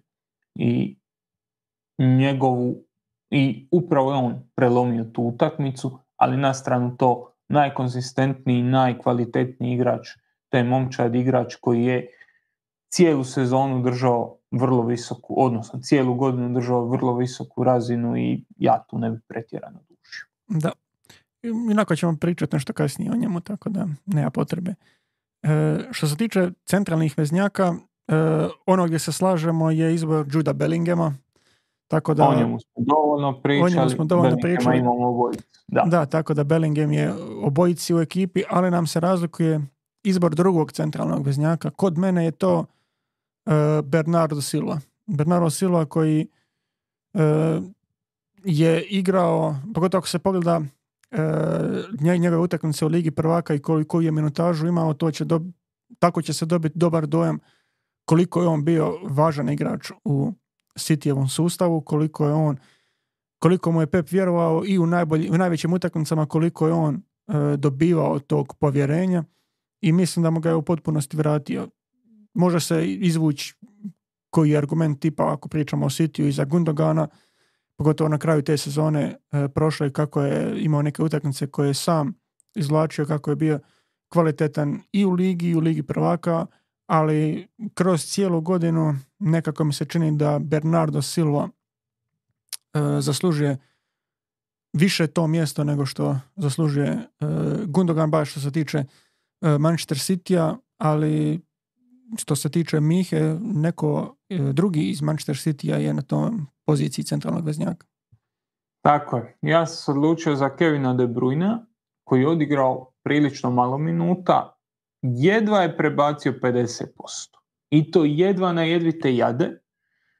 Tako da razumijem zašto je to, zašto ga ti nisi imao, ali meni je ono malo što je odradio bio fantastičan i ja mislim da je to najbolji igrač Premier lige kad je zdrav, nije često zdrav, ima probleme, ali City je s njim sasvim druga ekipa nego City bez njega i zato ga mora imati. Da, mislim, mogu ja odmah e, reći da bi meni, ok, nije odigrao, ako gledamo sve, sva natjecanja, e, sve utakmice koje je mogao odigrati za City, nije odigrao ni 50 pa minuta. Ni 50%. I, izignoriraš i nove kupove, to je... Da, ali... To je nakon ne bi igrao ni da je zdrav. Da, tek, tek 29 e, utakmica, manje od 2000 minuta u cijeloj godini, to je jednostavno bilo premalo da bi ga uvrstio u ekipu, ali reći da, da je odigrao tipa 35 utakmica, da je ova brojka, ne znam, preko 2.500 minuta ili tako nešto, mislim da bi meni De Bruyne bio najbolji igrač sezone. Tako da, ono, tu, tu mi je bilo teško ga iz, isključiti, jer e, inicijalno kad sam sastavljao bez ikakvih nekakvih brojki ili vađenja koliko je ko odigrao, koliko je ko bio bitan, De Bruyne je bio unutar toga, unutar momčadi, ali kad sam pogledao da odigrao manje od 2000 minuta, ipak to mi je nekako presudilo. Ali ono, stavljam zvijezdicu, da je odigrao dovoljan broj minuta, čak ne treba ništa ni ostvariti u tim utakmicama koje, e, koje bi dodatno odigrao. Mislim da bi meni bio igrač, igrač sezone. Na 90 minuta ima preko gol i asistencija, gol ili asistencija na 90 minuta, tako da iz te strane fantastičan učinak. Ti imaš desetku, ja nema, ja imam dva krila. Je. Moja desetka je Antoine Griezmann. Antoine Griezmann koji je uh, onu formu koju je pokazivao za Francusku i donekle ulogu, iako ajde ponovno se vratio bliže golu, u Francuskoj je to bilo malo, malo ekstremno, ali to kako je odigrao svjetsko prvenstvo je nekako prenio u cijelu 2023 E, koji je zaključio sa 26 golova, 14 asistencija u 50 utakmica i ne samo e, kako je on, koliko je asistirao, zabijao, već i taj defenzivni učinak i koliko je bio e, bitan za svoje suigrače i ako gledamo tu sezonu La Lige, mislim da je on bio najbolji igrač te sezone nastavio i ove sezone igrat fantastično i to je bilo dovoljno da promijeni informaciju i da nađe mjesta za, za, za Grizmana u prvoj postavi, ali i činjenica da nisam baš zadovoljan kako su krila igrala ove sezone. Tako da za mene e, Griezmann dobiva mjesto u najboljih 11. Ja sam se ipak našao dva krila. E, lijevo krilo je Kylian Mbappé, za kojeg mislim da je najdominantniji vjerojatno individualni igrač današnjice. Njegova moć u driblingu, njegova sposobnost za stvara višak i na širokom i na uskom prostoru. Mislim da je da niko nije ni blizu toliko individualno dominantan poput I usprko svemu ovo što on napravio i prošle i ove sezone u, u League On, mislim da je to sasvim dovoljno. Ok, u Ligi prvaka su izletili već na prvoj prepreci, imali su Bayern München, on je tu bio i ozlijeđen i upao je nekako nenadano i nespremno i sve to je mala zvijezdica koja se može staviti, ali mislim da je njegova ligaška forma toliko dobra da se ne može ignorirati Kylian Mbappé na lijevom krilu, na desnom krilu Saka. A, Saka koji, ja sam isto razmišljao o formaciji i slažem se da na krilima nije toliko široka, široke opcije. Zapravo bila je dilema Saka ili Salah. E, za, odlučio sam se na Saku, zato što je Salah imao možda onaj prvi dio prošle godine, prvi dio mu je bio nešto lošiji. Salah trenutno igra u top formi, Salah trenutno igra možda i najbolji nogomet života, jer Salah je kroz ove godine u Liverpoolu uvijek imao Manea na kojeg se može osloniti, imao je Firmina na kojeg se može nasloniti, pa će Firmino će se spustiti, primit će loptu leđima, razigrat će lijevo desno, pa će Mane ući u sredinu, predriblat nekoga jedan na jedan, dat mu loptu u dubinu. Njegovo je jedan dio te, jedan dio te njegove ere u Liverpoolu, njegovo je bilo manje više da napada prostor i da realizira šanse. I on je to radio top. Sad je njegovo da napada prostor, realizira šanse, prima loptu, e, dribla, dodaj, da radi apsolutno sve, jer u Darwinu Nunjezu i u Luisu Diazu ne dobiva dovoljno pomoći i on to radi fantastično. E, ako stavim Saku ispred njega, znači da je taj Saka bio još važniji za svoju momčad. E, Arsenal je meni odigrao iznad očekivanja, odigrao i tu 2022. 23. iznad očekivanja, ali i sad igra jako dobro, bori se za vrh tablice, Odegaard je bitan, ali Saka mislim da nemaju ni blizu igrača koji to može kompenzirati i zato Saka ipak na desnom krilu. E, Salah, mislim, ja sam popisivao i ta krila na kraju. Za Mbappéa se slažem sa svim što se rekao, meni je Mbappé u ekipi, nije na tom krilu, ali ono, je kao, kao jedan od dva napadača. E, problem mi je bio s tim desnim krilom, Salah mi je bio prvi izbor tu, ako ne bi išao u nekakve komplikacije da ne znam, Kane bude na desnom krilu što je onako suludo. Na lijevom bi bio Mbappé, ali ja sam se odlučio da riješiti tako da uz Mbappéa u napadu bude uh, Erling Holland, čovjek koji je ove sezone, to jest prošle sezone, srušio rekord odmah po dolasku e, u Premier ligu po broju golova, koji je ok, nije održavao onaj svoj učinak od e, drži jednak broj utakmica kao, kao golova, ali ako gledaš i golove i asistencije skupa, onda je prebacio e, na 90 odigranih minuta taj, e, taj, taj jedan po utakmici contribution golovima.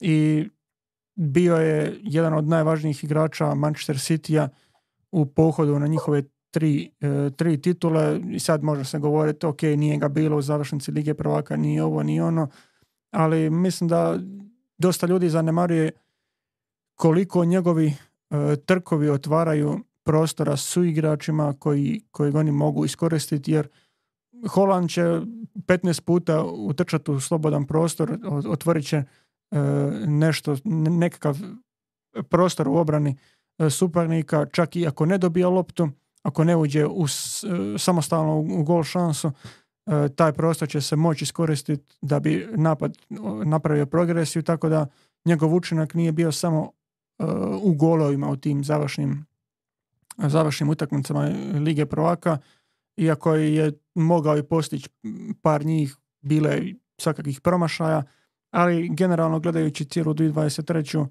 Uh, njega sam stavio ispred tipa Harrya Keina koji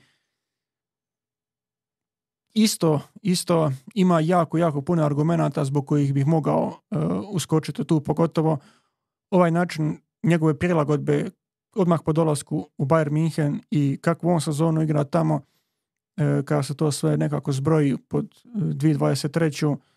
da je Harry Kane u ekipi sezone, to jest ekipi godine, sumnjam da bi se nešto protivio tome. Apsolutno. Uh, ja nemam šta velet na to dodati jer ja isto imam Halanda naprijed. Previše golova da bi ga se ignorirali. Puno previše golova da bi ga se ignorirali. Da, tako da eto, tu smo nekako zaključili tu 11 ostalo nam je e, popričati o tome tko je najbolji igrač u cijeloj 2023. I tu što se mene tiče, ja sam imao dvojbu i ono, čak sam bio spreman na početku ovog videa reći, ok, Miho, aj ti odaberi tog ko, kojeg smo obojice imali, ja ću ovog drugog, ali mislim da ću ja ostati isto pri Rodriju koji je i, i, i Mihin izbor, jer on je najvažniji igrač Guardiolinog sustava, najvažniji igrač tog Sitija koji je uh, izdominirao prošle sezone, uh, igrač čiji se izdostanak vidi i ove sezone kada igraju e, bez njega kad, kad se sve to zbroji u 2023. Rodri zlatna lopta. Iako taj drugi izbor je bio e, Holland. S tim ne bi bio zadovoljan i kažem da je igrao više ove sezone e, da se nije ozlijedio odmah na početku sezone mislim da bi mi on bio prime pick za ajmo reći zlatnu loptu, šta je to već. Za, za našu minijaturnu zlatnu loptu. Zapravo mi imamo u ovih naših, e, ako sam dobro brojao, mislim da jesam, mi u naših top 11 imamo e, pet zajedničkih igrača. Rodri, Ter Stegen, Bellingham, Holland i Mbappé. Da. I kao, mi bi sad između ovih pet trebali izabrati, valjda logično, ko će nam biti.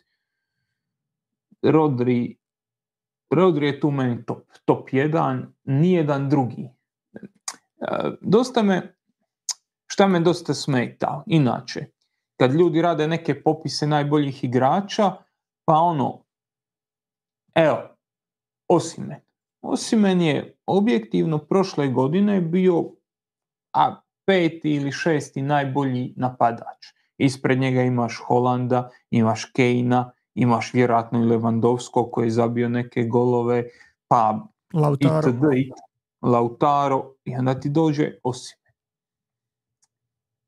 Je li veću razliku globalno gledano radi Osimen ili neko na zadnjem veznom koji je top topova?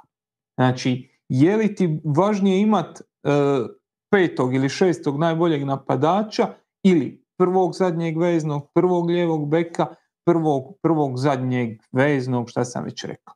E, do čega želim doći? Jednostavno poanta u tome da nijedan zadnji vezni ne radi ni blizu toliku razliku koliko radi Rodri. Korda je malo prije izbacio statistiku koja je razlika s osvojim bodovima kad je on na terenu, kad nije. E, razlika je i u broju dolazaka u završnu trećinu, razlika je u broju izgubljenih lopti, razlika je u broju udaraca do kojih se dolazi, broj udaraca koje City prima kad on nije na terenu, razlika je u svemu.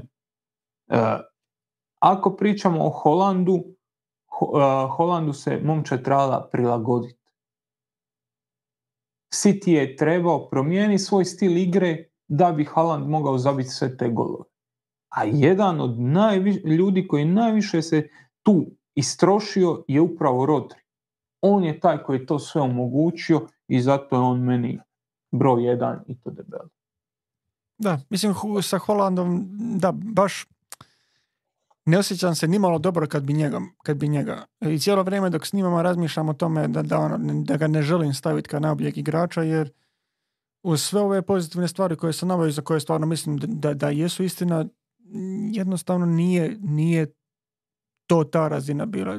De Bruyne i Rodri su za Manchester City i način igre i te prilagodbe koje govoriš koje su napravljene da bi Holland bolje funkcionirao e, u timu, njih dvojica su iznijela e, jako puno toga. Vidjeli smo sad i SofaScore kad je izbacio on, onaj svoj pregled.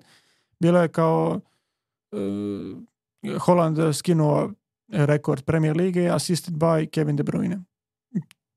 To je, to je ono u stvari na, na što mislim.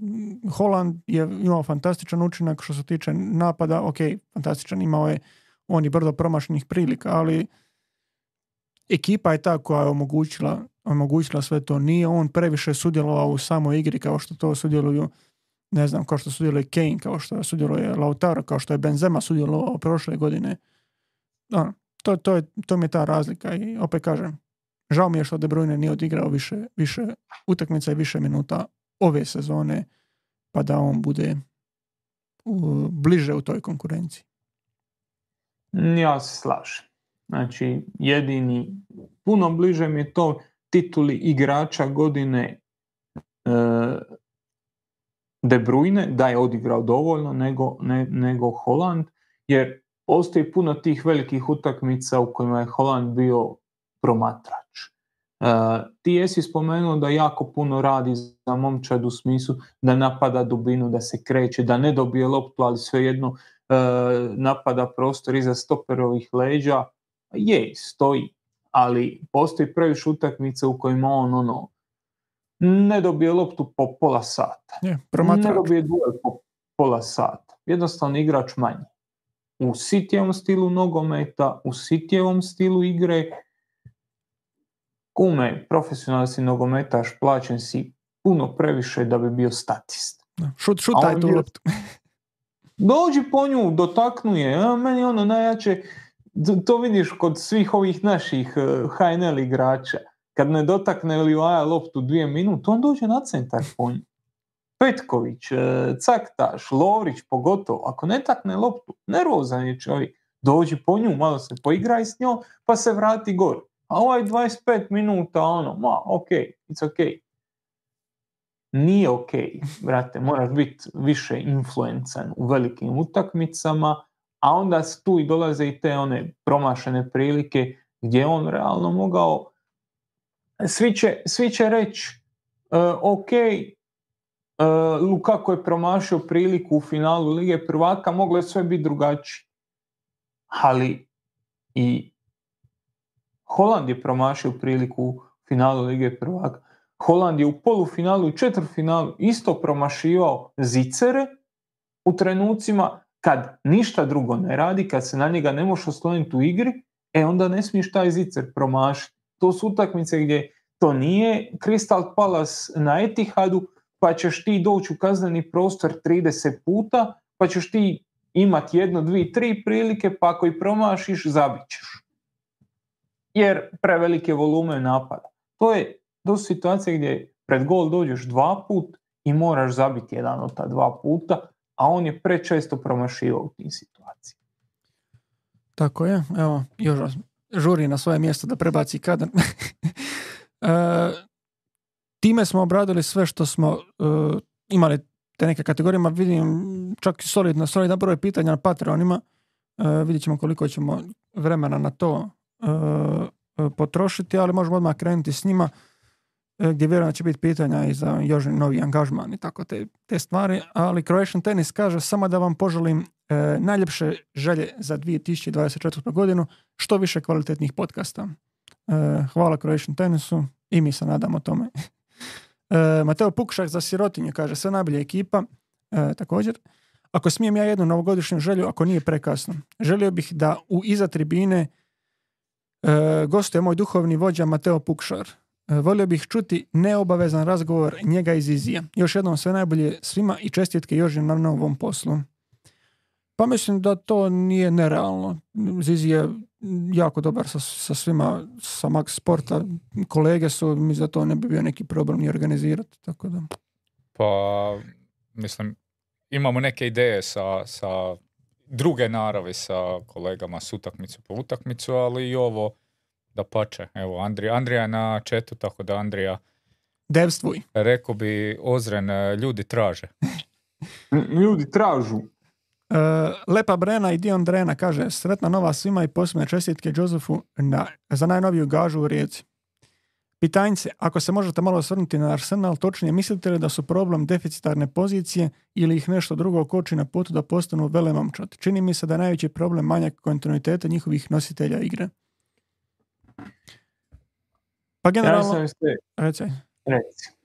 A mislio sam se čisto nadovezati e, na ovu njegovu zadnju tvrdnju da je to nešto o čemu smo već pričali i da je to nešto s čime se slažem. Jer ono, kad smo pričali o Edegardu, e, nekom dijelu i, sa, i, što se tiče Sake, ali on je malo to više ono, nadmašio nego što se može reći za Edegarda, je da ih taj kontinuitet dijeli od postojanja svjetske klase, jer e, brojne utakmice koje se povežu i kojima igraš stvarno fantastično i gdje pokazuješ klasu gdje se, gdje se stvarno može kategorizirati primjer Redegarda kao igrača svjetske klase, ja se slažem da nedostaje tog kontinuiteta gdje ti možeš na njega računati u 9 od 10 utakmica. Ne mora biti ni 10 od 10, nije, nije stvar, ali ono, da je to nekakva 8 ili 9 od 10 utakmica gdje ti možeš računati na njega da će on imati vrhunsku predstavu, da je to nešto što ga dijeli. A sad je li to jedina stvar koja ih koči na putu da postanu vele momčad, baš vele momčad, mislim da, da nije, da tu ima još onako popunjavanja kadra. Ja bi se samo nadovezao s tim da ja mislim da bi i Saki, i Edegardu, i Martinelliju, i na kraju krajeva Declanu Rajsu i Williamu Salibi, da bi svima njima bilo puno lakše kad bi na tih par ključnih pozicija imali još jednog elitnog igrača. Nije to sad neka pamet, ali ako taj dan Edegardu ne ide, malo lakše će mu ići ako mu je druga osmica neki top igrač, poput De Bruyne, nego kad ti to popunjava Kai Havertz, koji ni sam više ne zna je li napadač, je li krilo, je li vezni, je li ljevi bek, što mu kažu u reprezentaciji da je. Onda, a u obrani. U obrani bi isto uh, Williamu Salibi, kojem možda i najmanje fali kontinuiteta, njemu bi bilo lakše da u sebe ima nekog elitnog igrača ili s lijeve ili s desne strane. E, ja mislim da je Arsenal ko momčad puno individualno pričamo, e, individualnom kvalitetom, puno lošija od City i Liverpoola. Ali puno lošija. Da su to ozbiljne rupe naspram te dvije momčadi, Citya pogotovo, ali i Liverpoola, i da je to momčad koju kad iscrtaš, kad dođeš do nekog ono suštine svega, da to nije momčad koja je puno jača od, uh, od Manchester United. Jer ok, ti imaš Saku, ti imaš Declana Rice, imaš uh, Salibu ko neku nazovi elitu, zapravo elita su mi, ako pričamo o Premier Ligi, ali imaš i hrpu igrača koji su realno zamjene. Havertz je bio zamjena u uh, Chelsea. Uh, Gabriel Jesus je zamjena u Cityu. Uh, sve, sve to što skupljaš ti nije ni blizu dovoljno da, da napadaš prvenstvo, a oni su evo već drugu sezonu tu gore blizu, tako da teško u takvim uvjetima imati taj kontinuitet i teško u takvim uvjetima i, i, i držati to na toliko visokoj razini što ti kaže to 9 od 10 top utakmica. Suparnici te gledaju, suparnici znaju kome se koncentrirati i onda će se pustiti malo i kockat da te neko drugi dobije, ali nećete dobiti Saka i, i Odegaard. Njih ćeš čuvati malo bolje. Da, s druge strane, ovaj transfer uh, Declana Rice je u stvari ono što njima, jedna od onih stvari što njima treba, jer Da. Martinelli je s jedne strane taj, Saka na kraju krajeva, Edegard još prije, igrači koje ćeš ti izgraditi, ali potrebni su ti ovakvi poput Declan Rice koji ti kupiš kao gotove igrače i vidiš kakav on impact ima sada, ali ono, slažem se s tim dijelom da previše rupa ima da bi postali baš kao, kao što kaže vele momčad, da, da, da se može uspoređivati na individualnoj razini. Stoper osmica pa ćemo dalje. E, nisam Igor Štimac, kaže. Pozdrav Mihovilu, pitanje svima. Jeste li uvjereni da će Dinamo biti prvak? Jesmo li uvjereni? E, jo, jo, jo, Joža, Joža će prešutit. E, ovo, Maja, A, neće. neće. E, Maja, šta ti misliš će biti Dinamo prvak? Eto, Maja rekla hoće. Toliko o, o vjerovanju svog muža i njegovu momčad, ali bože moj. E, ja isto mislim da će Dinamo biti prvak, ali vidit. Miho, ti klasik. To nije pitanje za mene, meni je samo pozdrav. Pitanje svima je rekao. Aha, meni onda i meni, ajde. Ja isto mislim da hoće. E, samo jednu želju imam, kaže Hajdički pozdrav. E, koji sportski trenutak vam je bio najdraži u 2023. I drugo je čestitki Jožin novom poslu, koji će u Rijeci biti Jožin Krizmanić. O, mislim da je to Toni Fruk, bez ikakve dvojbe. A dobro, i sa s Ni- Nikom Jankovićem sam radio i s Čabrajom, ali okej, to, to ni ima pole position. Ostali nek se bore. E, sportski trenutak najdraži u 2023. Mo- Možda se misli... Evo ja ću dok sam Ajde. vas dvojica. Meni je e, Gorica Istra 5-4. Na zdravlje. Istina. Hvala. Ovaj, ne, to, to je jednostavno nešto najbolje od sporta što možeš doživjeti, posebno onih 15 minuta, 20, Je, to je, je... Lako, ti je, lako ti je sad pričat kako je tada bilo. Bilo je ono, na, na- iza, znači kad onaj adrenalin nakon 15 minuta kad te pusti, on, kad sjedneš i ne vjeruješ šta je bilo, ali, ali za tad je, to je to, to je to, za to radiš, za to ljudi gledaju sport. Tih 15 minuta je bilo čudo. Da. Je, Miho, imaš li ti? Ili ćeš ti, ti držati A- onog Livajnog loba? To jest, Ne, Roka Spukšta su u sudačkoj nadoknadi za 2-1. Mm, a da, mislim da, da si to već govorio, možda smo jedno pitanje na Q&A o tome. A, samo emocije. daj. Da. Ja, mm, meni ne pada ništa na pamet, iskreno. Nemam neki trenutak koji mi je ostao. Možda bi trebao biti više vezan za igrače ili klubove, pa bi imao tako nešto. Jer vi, naravno, govorite o tome s čime ste dosta vezani, a meni baš i ne pada nešto tako na pamet. Dobro, tebi, ona Borussia. Ne, pa to mi je fantastično, da. Jamal Musiala 89, to je Kelm. Da. Da, ne, ne, ne znam, ne znam koji mi je najdraži sportski trenutak, tako da ćemo nastaviti. NHM Sudar kaže, pozdrav svima u studiju i tati Ziziju. E, pitanje za Jožu. Pošto mu je božićna želja za 2024. bila da Gorica uđe u Europu, što ako, ra- e, što ako radi njegove želje Rijeka završi na petom mjestu? A nije bilo da Gorica uđe u Europu, nego da Joža igra u Europu. Da, prije, prije svega ja bi jako volio da Gorica uđe u Europu, ali Jer ulaze četiri, Rijeka će u 2 za svakako biti. 4 ima, ima dovoljno mjesta za, za sve, a da, želja je, je bila malo drugačija. Da. E, Heinel for life. Sretno vam u novoj godini i da budete minimalno jednako dobri kao u prošloj. Hvala, sretno također. E, koje su top 3 najlošije odluke koje su donijeli neki naši klubovi u protekloj godini? Hm. Meni pada prvo na pamet e, Karoglanu otkaz nakon tri utakmice u Istri. Apsolutno u top 3. To je sad što prvo palo na pamet, a sad ostale. Ja bi malo rekao Selahija što su udaljili. prelazni, prelazni rok Dinama na ljeto. Da, da prodaš Moguće, da.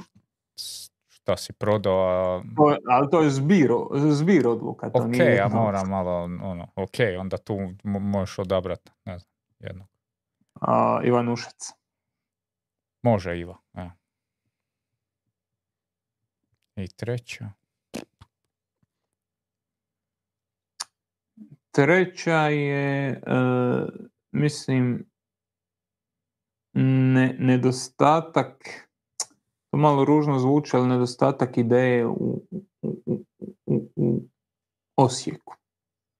Mislim da oni mogu i moraju više, a da su sami sebe upucali hrpom baš glupih odluka. Da, mislim da isto ovog Karogranovog da nemamo neku baš jednu odluku, da je to sve i ovo za Dinamo je više hrpa, Da. hrpa odluka gdje ok, ajde, ti, ja razumijem da ti moraš pustiti te ljude, ko, već je i vrijeme bilo i pogotovo Ivan Ušacu, Livakoviću, njima, njima, njima svakako, E, ali za dovođenje igrača tu mislim da je bilo dosta, dosta grešaka.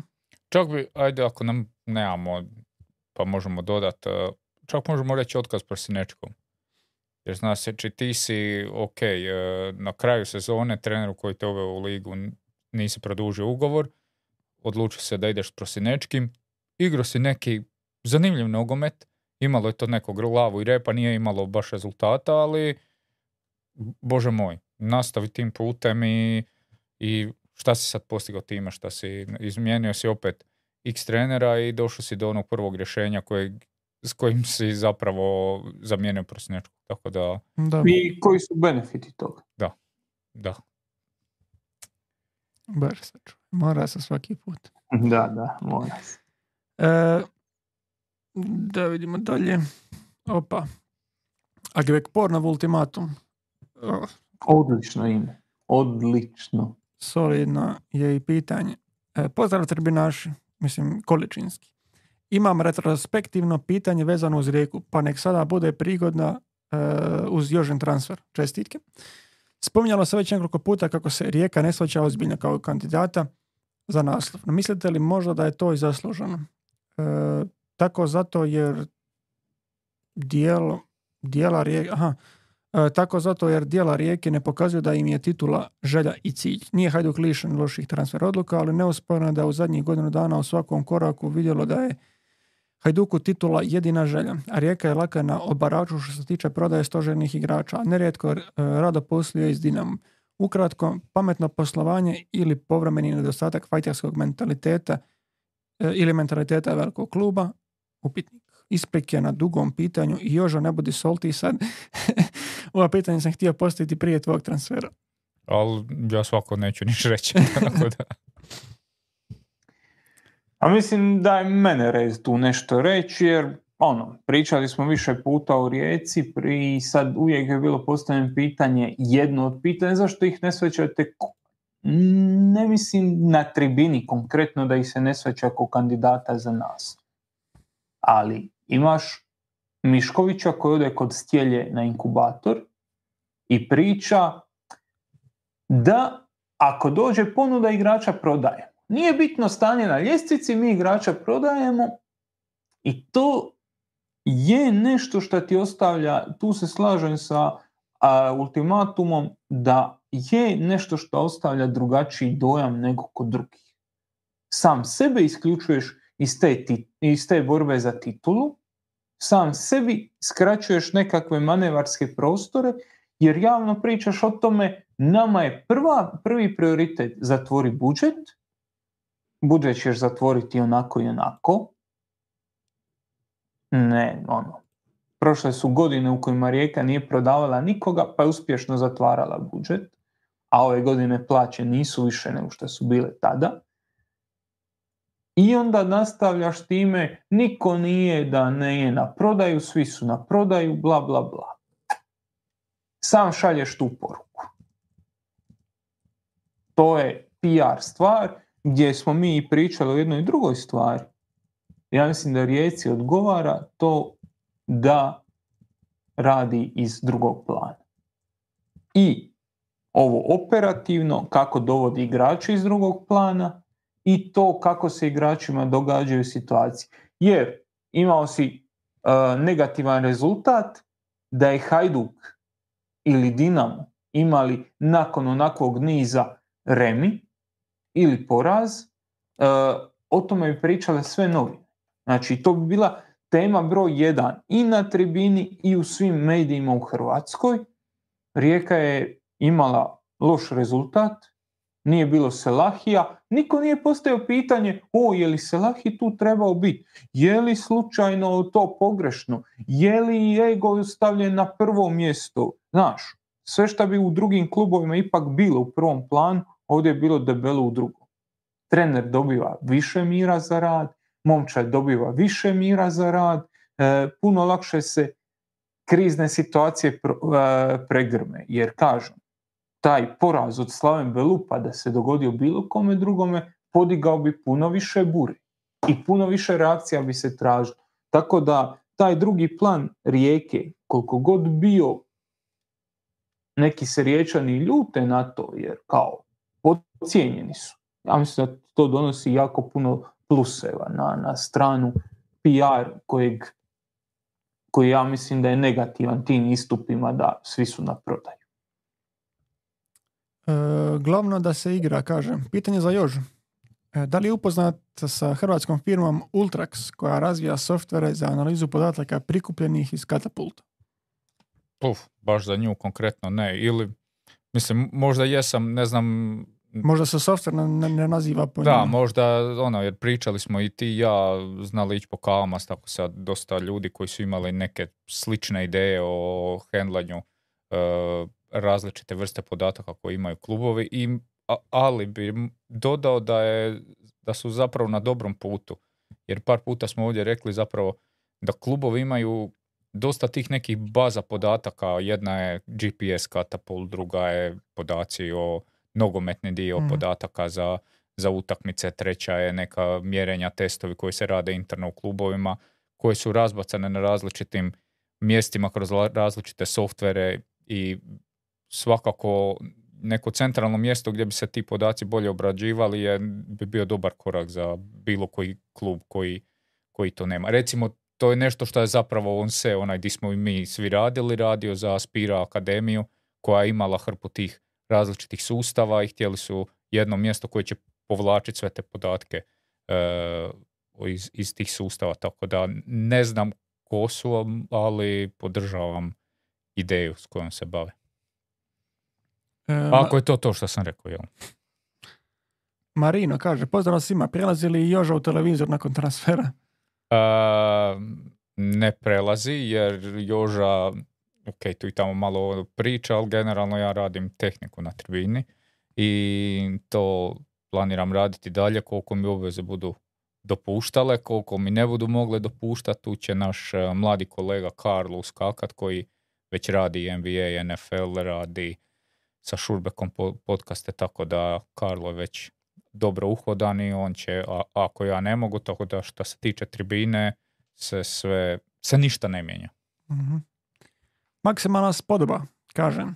Inače, to je nik koji je ne smijao na Letilića prošli put kad smo, bili. E, kako vam se čini novi način ulaska na poljudu i da li je moguće da su ovo lito radila samo dva štanda e, sa ćevapima i dva sa pićem ispod zapada, tribine na kojoj bude desetak tisuća ljudi. Doslovno na svakom je jedan čovjek peče na električnom roštilju od pola metra. Pretužno. I nemoguće je na polovremeno kupiti pivu i hot dog od gužve. Nekakav prijedlog klubu da se e, da ovo malo regulira, pogotovo kad je nekakav derbi. ulaz na poljud je poboljšan ovim novim, novim kako se zove, obručem je poboljšan za 5000%. Znači, neusporedivo bolje, efikasnije, modernije, normalnije rješenje. Jedna od najboljih poteza e, uprave godinama unatrag.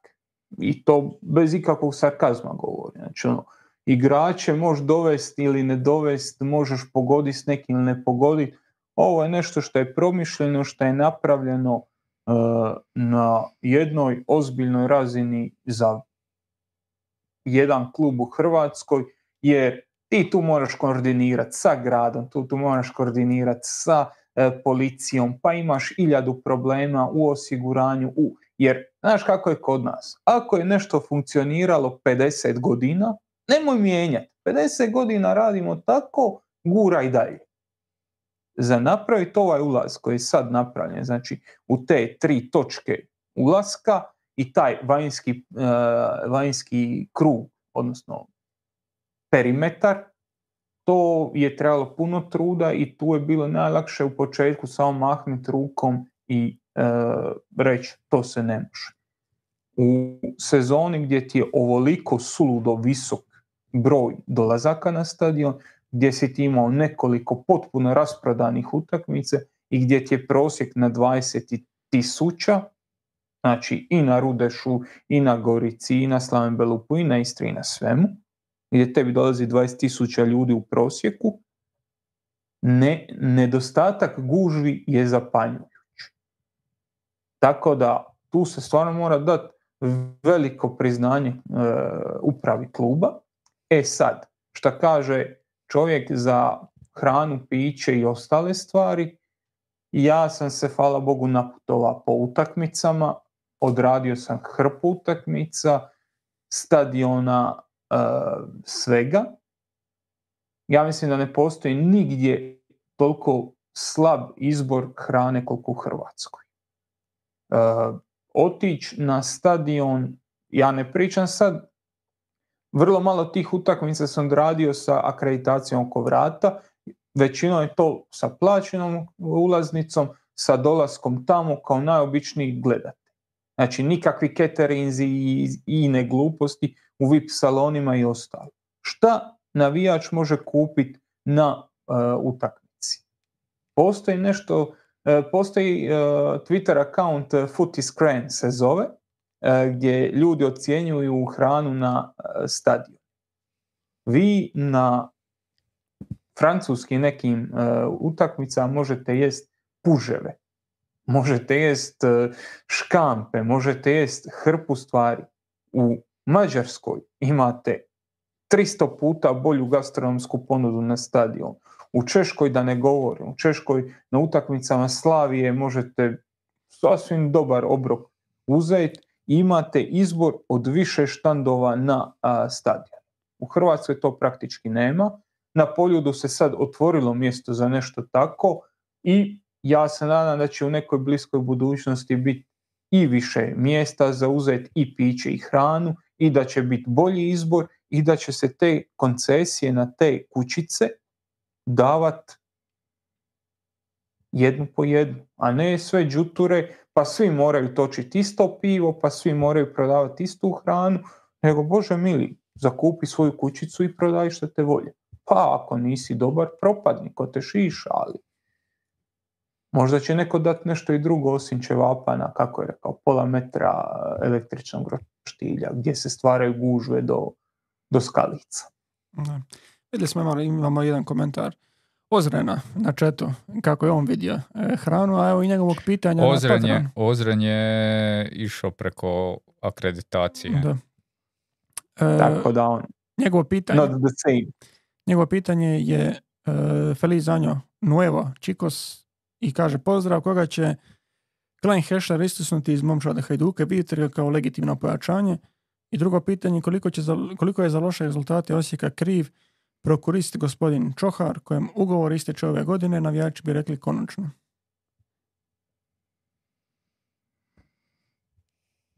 Hoće li istisnuti Klein Hešler ikoga?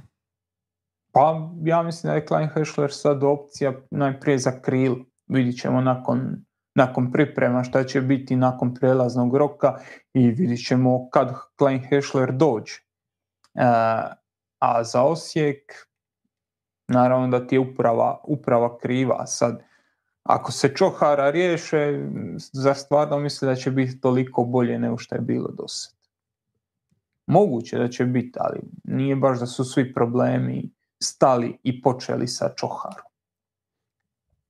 Vanjska Luke Modrića kaže sretna nova godina svima. Čestitke Joži na transferu. Kopka me ovo od prije, a sad je došlo ko kec na desetku.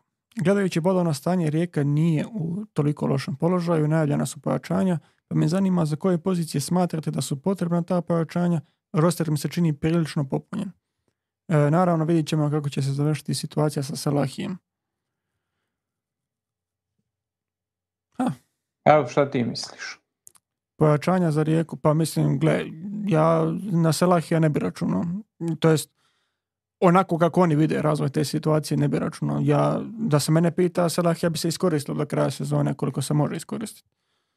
E, tako da odmah što se tiče vezne linije, mislim da baš te vezne linije u smislu šestica, niskih centralnih veznjaka, mislim da se mora ići po neka pojačanja jer Petrović ono, nije igrač na kojeg još možeš uvijek računati. On bi mogao u dogledno vrijeme biti fantastično pojačanje, ali on se još uvijek oporavlja od te, te ozljede i ono, pitanje koliko će mu vremena trebati. Tako da s te strane na, na jednog e, tog veznjaka mislim da se e, mora ići, ako ne računuje na Salahija.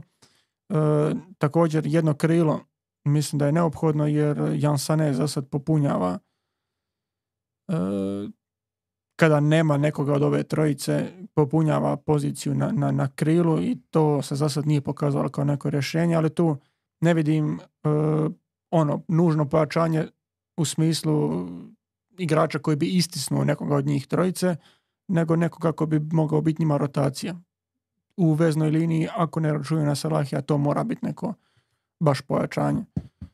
E, što se tiče ostalih pozicija, mislim da nije toliko neophodno. Godati je, ok, ozlijeđen trenutno, ali on kao prva opcija na ljevom beku, ja sam sasvim zadovoljan s tim. Mitrović i Dilaver kao dva prva stopera, golman ti je odličan. Desni bek za sad Smolčica pokazao kao dobro rješenje e, u ovom sustavu kojeg Sopić igra, tako da tu ne bi ništa dirao, ali ove, ove stvari koje smo prema naprijed, koje sam prema naprijed spomenuo, mislim da to su nekakve nekakav prostor za pojačanje. Da, ja isto mislim da je prioritet taj zadnji vez, neko ko će upast u, u, u ulogu uh, Lindona Selahija. Kad to već nije Lindon Selahi, nego bude neko drugi. Da. E, Šime Zorić kaže, e, jel očekujete prometan zimski prijelazni rok u HNL-u, pogotovo u Dinamu?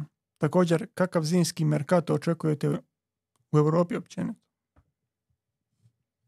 Ja mislim da je zato odličan podcast sa ovim... Naletilić. Naletilić. Mislim da je tu ono, da se tu dobije dobar okvir toga šta se može očekivati na zimu, pogotovo ako znate čitati između redova. Vjerojatno se očekuje e, nekoliko igrača u Dinamu, popunjavanje tih pozicija. Sad, šta ja točno mislim o tome, to je druga stvar. Ja ne mislim da Dinamo ima toliko lošu momčad i ja mislim da su ti igrači koji su već u Dinamu dokazali da mogu raditi razliku i da mogu biti jako dobri. Zašto nisu dobri? Koliko imaju unutrašnjih potencijala? To su neka druga, treća i četvrta pitanja. Promet očekujem, a sad je li svaki promet a priori dobar, o tom potom. Promet koji ja očekujem je možda čak više u izlaznom, jer Mm, na primjer u Dinamo isto mislim da će biti rješavanje nekih igrača koji su krivo procijenjeni, pa ako se uspiju riješiti njih, jer lako je napisati, ne znam, u medijima, Dinamo se rješava ovoga, onoga, da, ti ljudi isto imaju neke ugovore i neće se nitko lako riješiti ugovora koji potpiše s Dinamom, jer prilično je pozamašan, ali ako zanemarimo Dinamo, Hajduk, Rijeku, Osijek ove velike, ono, ekipe poput Slaven Belupa i, i sličnih, one bi se isto mogle dosta mijenjati, jer tu mogu doći i neki igrači koji su slobodni, a kvaliteta igrača trenutno u prvoj postavi možda nije toliko visoka da bi e, bili nužno bolji od toga koji, koji dođe kao slobodan igrač koji trenutno nije mogao naći nikoga. Tako da u tim manjim klubovima možda očekujem veće promjene nego u ovim, u ovim velikima sad Klein Hešler i, slični možda dođu kao nekakva rješenja na krilu ili, ili u slučaju Dinama stoperska pozicija i te stvari, ali ono, teško je nagađati sada. Ja vjerujem da će oni ići u lov na te, te igrače, ali sada koliko će biti aktivan, ne vjerujem baš da će previše. Isto tako i u Europi. Ne vjerujem da će sad biti nekih tektonskih promjena. Marko Camoranesi kaže sve najbolje u novoj sve najbolje u novoj cijeloj ekipi i nadam se da ćete poraditi na najlajkanijem komentaru na željama za 2024. a to je 4 plus 1 utakmica protiv podcasta UPU ili inkubatora. I ili. Piše ili. Dobro. Da, neki, neki cijeli turnir organizirati. Mislim da t- to onako, to bi idealno bilo da, da ide, kako inkubator ima ono svoju reptilijadu, ono, kasne sate, mislim da bi to ta kategorija bila, ono, smijeh, a ne ništa drugo ozbiljno. Osim, ok, mi imamo neke ozbiljne igrače, ali imamo i tatu, ali da, tata je tu vjerojatno najbolji igra. ah, ne znam šta Ne gospodin iz, iz Ti televizora njemu misli. vjeruješ, ja njemu ne vjerujem kad on kaže da je vanka kiša, ja bi izašao u sunčani noć. Ne, gle, ako, ako, se, ako se bude išlo u tom smjeru, onda će se morati ja aktivirati. Nisam, nisam igrao, ima, moji mjeri su u godinama, ali za, za to... Mi onda- smo zadnji put kad sam ja igrao nogomet smo igrali zajedno. Na Onseovom terminu. Dobro, Još s Marijom Jeličićem onda kad, kad su mene leće skočila. Da. A on me probijao sa ljevicom. To je bilo ružno. Da, inače, dobro, naša on se ekipa, naša on se ekipa bila malo specifična, bili smo onako satkani od svega i svačega, ali mo- možemo, Set izrazito dobrih, izrazito loših da, igrača. ali možemo se pohvaliti da smo tipa Koraba Morinu izbacili s tog turnira, tako da njegov, njegovu momčad, tu je isto bilo ono, U vrlo specifičnoj utakmici. a da, Da, Ono. Ha. e, čekaj, To je znači... na prevaru, ne, nema... Da, e, ti si nešto, tebi mobitel nije radio, jel tako? Da, I- meni je nešto mobitel crko je bio je na popravku i znači nije, nije bilo ono način da se dođe do mene osim kad dođem doma da vidim na fejsu poruku. I uglavnom ja sam dolazio doma i na taj dan smo trebali igrati utakmicu, bubam sad u 6 sati, ne, ne znam sad koji su bili termini. Dođem doma i vidim na fejsu u 4 i po, ej, utakmica nam je 15 do, do, do 5, na primjer, tako nešto. Ono. Znači, za 15 minuta počinje utakmica, ja ono, tek došao doma, nemam pojma što se događa. Ali, budući da sam tada živio na Kajzerici, to je bilo na Velesajmu, onda sam ja odmah odgovorio, mi da si ti Ja, poslao. ja, sam, ja, sam i na, ja sam i na blef krenuo prema tebi, znao sam ti živiš, išao sam s autom prema tebi da to još u, ubrzamo i negdje smo se, ti si tamo izletio, ja nisam vidio da si odgovorio, samo si izletio iz kuće i ja te pokupio slučajno. Je, ja, tamo sam se za- zagrio to, trčao sam do, do toga, ali, Da. ali tipa, bilo nas je taman da igramo, to 5, 5 plus 1 bilo. Ne, E. ne ta utakmica, nego taj turnir. Znači, turnir je bio 5 plus 1, ali Da. naravno kako se promijenio taj naš termin i nije bilo pola ekipe, nas nije bilo dovoljno. I onda je Korab rekao, Izbacit će i oni. izbacit ćemo mi jednog, igramo što, njima, što njemu više odgovara. Naravno da im, više da im odgovara. I onda kasnije kad je to pošlo njima po zlu, mi kažem, ba, vratite igrača. Ne, ne, nećemo. I bili su fair, cijelo vrijeme su, Da. rekli su na početku, tako ćemo i tako je bilo. Na kraju on je bio ljut, ali ne na nas, više na svoje. Da, ali ono, to je, to je, mislim, ta igra naša, mi smo igrali veliki nogomet. Jer svako od nas je ono naučio nešto na poziciju, znaš, ono, iz toga smo kretali i mi smo igrali svak svoju poziciju, nije bilo te neke rotacije, tako da ono, ne- ne- nije, baš za pohvalu to što smo mi igrali, ali gle, uspjeli smo, čvrsta obrana, tranzicija i to je to. I to je bilo zadnje pitanje što se tiče patrona. Ali imamo još malo ovih pitanja koje su ostala. Dobro, ovo za strani nogomet to možemo ostaviti i za, i za idući put e, koja su bila. E, samo evo ubacit ću jedno, mislim odgovarat ćemo za, na ova pitanja sa Q&A koja nismo odgovarali, ne bih sad, već smo prešli dva sata, samo evo pročitat ću jedno. E, Marko Marjančević je na Facebooku e, postavio kada mislite na baciti analitički dvoboj sa ekipom iz utakmice po utakmicu, to je bio strava dvoboj po svim linijama. Eto, budući da je sada UPU bio spomenut i u ovome, pa eto da, da, da završimo s tim. Možemo reći da se da je nešto u, u, u movingu, da se nešto kotrlja vezano, vezano za to.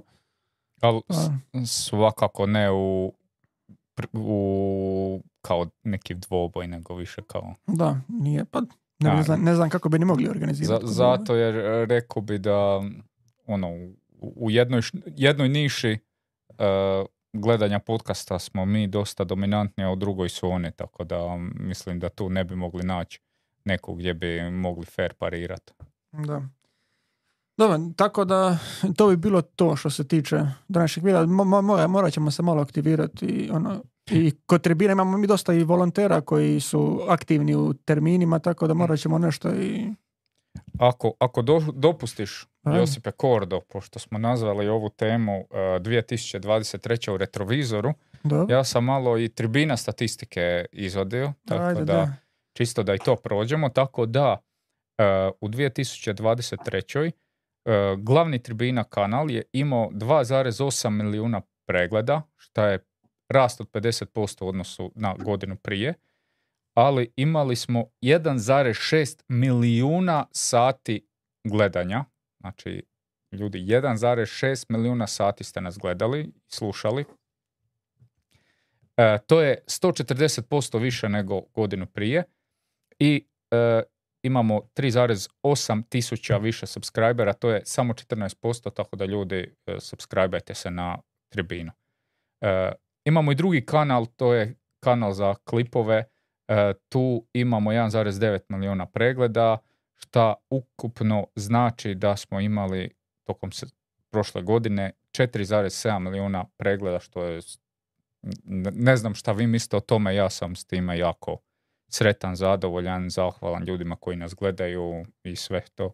I da spomenem još jedno, recimo, sa društvenih mreža, znači možete nas pratiti na Instagramu, Facebooku, TikToku i šta još imamo, Majo? X.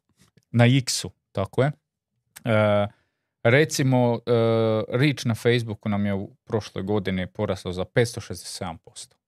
Eto, hvala svima koji nas... To je to kad prate. imaš uh, niske standarde, pa ih je lako dići. To, to, to, gle, bitno je kako prezentiraš podatke, to je isto bitno. Da.